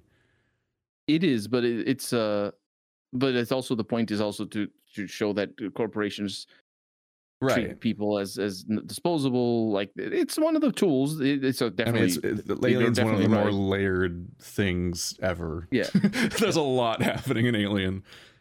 Yeah, it does have And corporate commentary, but it also is about that. Like that is the design of the monsters. It is, yeah, hundred percent, and even to down to things like, uh, I mean, there's there's a lot of sexual undertext, subtext to a lot of the aggressions in Alien, like for example the magazine thing, which is just wild and easily the worst part of the movie. But uh, not because of what it is, but just because it's the acting is terrible. it's like, oh, I'm watching a movie from '74. Do you know the one, the the one where I'm, can't Um, remember this very very clearly. the android attacks. Yeah, the android attacks uh, Ashley, or not Ashley, Ripley, and uh, tries to choke her with a magazine by deep throating her with a magazine, a rolled up magazine. Oh, in Aliens. No, no, the first alien. Was there an android in the first one? Yeah, the the one Yeah. played by uh, There's always an android. There has to be an I'm trying- android They're on the, blurring together on the, for me. on the cruise. I don't remember his name, but the one played by the Bilbo Lance actor. Henriksen, isn't it? I forget his name. Wait. Yeah, that's like the, the every time you try to, every time know- I have to recall names live, I like destroy know my own name. credibility of ever being He's smart Jack the because I'm just bad at names. he plays Jack the Ripper and plays Bilbo. But um, yeah, the the, the guy- don't remember the the, head, the scene with the head where they have it's a bunch of cum, like it's white. Not, I mean, it's, I don't know if that's the subtext in that yes, particular. yes. instance. The uh, all of the all the androids have jizz blood. yeah, yeah. I don't know if that was on purpose, but it might have been as well. It doesn't. But no, doesn't 'cause, say uh. I think it just the just Alien I think it just franchise looks like is about- synthetic blood. It's about the exploitation of labor in human bodies, and that comes through, and that's made so thoroughly that the alien themselves do that in the assault sort of way, while the while the uh, the corporations do it in the let's throw human lives at all of our problems and for profit way. yeah, yeah. There's no winning in that setting. It's a No, bad that's one of the th- that's one of the types Um, of of uh. I beg to differ. Uh, Ripley seemed to have won pretty well. She threw. an She, she got out of cryo frozen. Uh, Uh, Ripley does not it's one of the- survive the, alien not, no. movies. I don't think Well, think not she all won. of them, but number two. It's interesting because Alien is one of the the types of horror movies that is related to natural uh t- threats to people. In- In this case, natural being corporations, Uh, Oh, and also and also aliens. Are But anyway, ch- ch- audience, that's my review of Evil Dead Rise. It's it was good. It was a good time. It has funny, crazy scenes. It's a lot to watch. It was very entertaining all the way through. But I came away with it from just a real weird vibe about what the fuck its point was because it has it it feels too much. It feels like too much of a through line to be coincidental. But also, I'm like, why would that be what they're going for? I don't understand like the same movie that hires a trans dude to play a trans dude and does like so much right is also seemingly making the opposite argument with all of its doing. So I'm just saying, if you watch this movie, let you let me know if you come away with a weird vibe or not.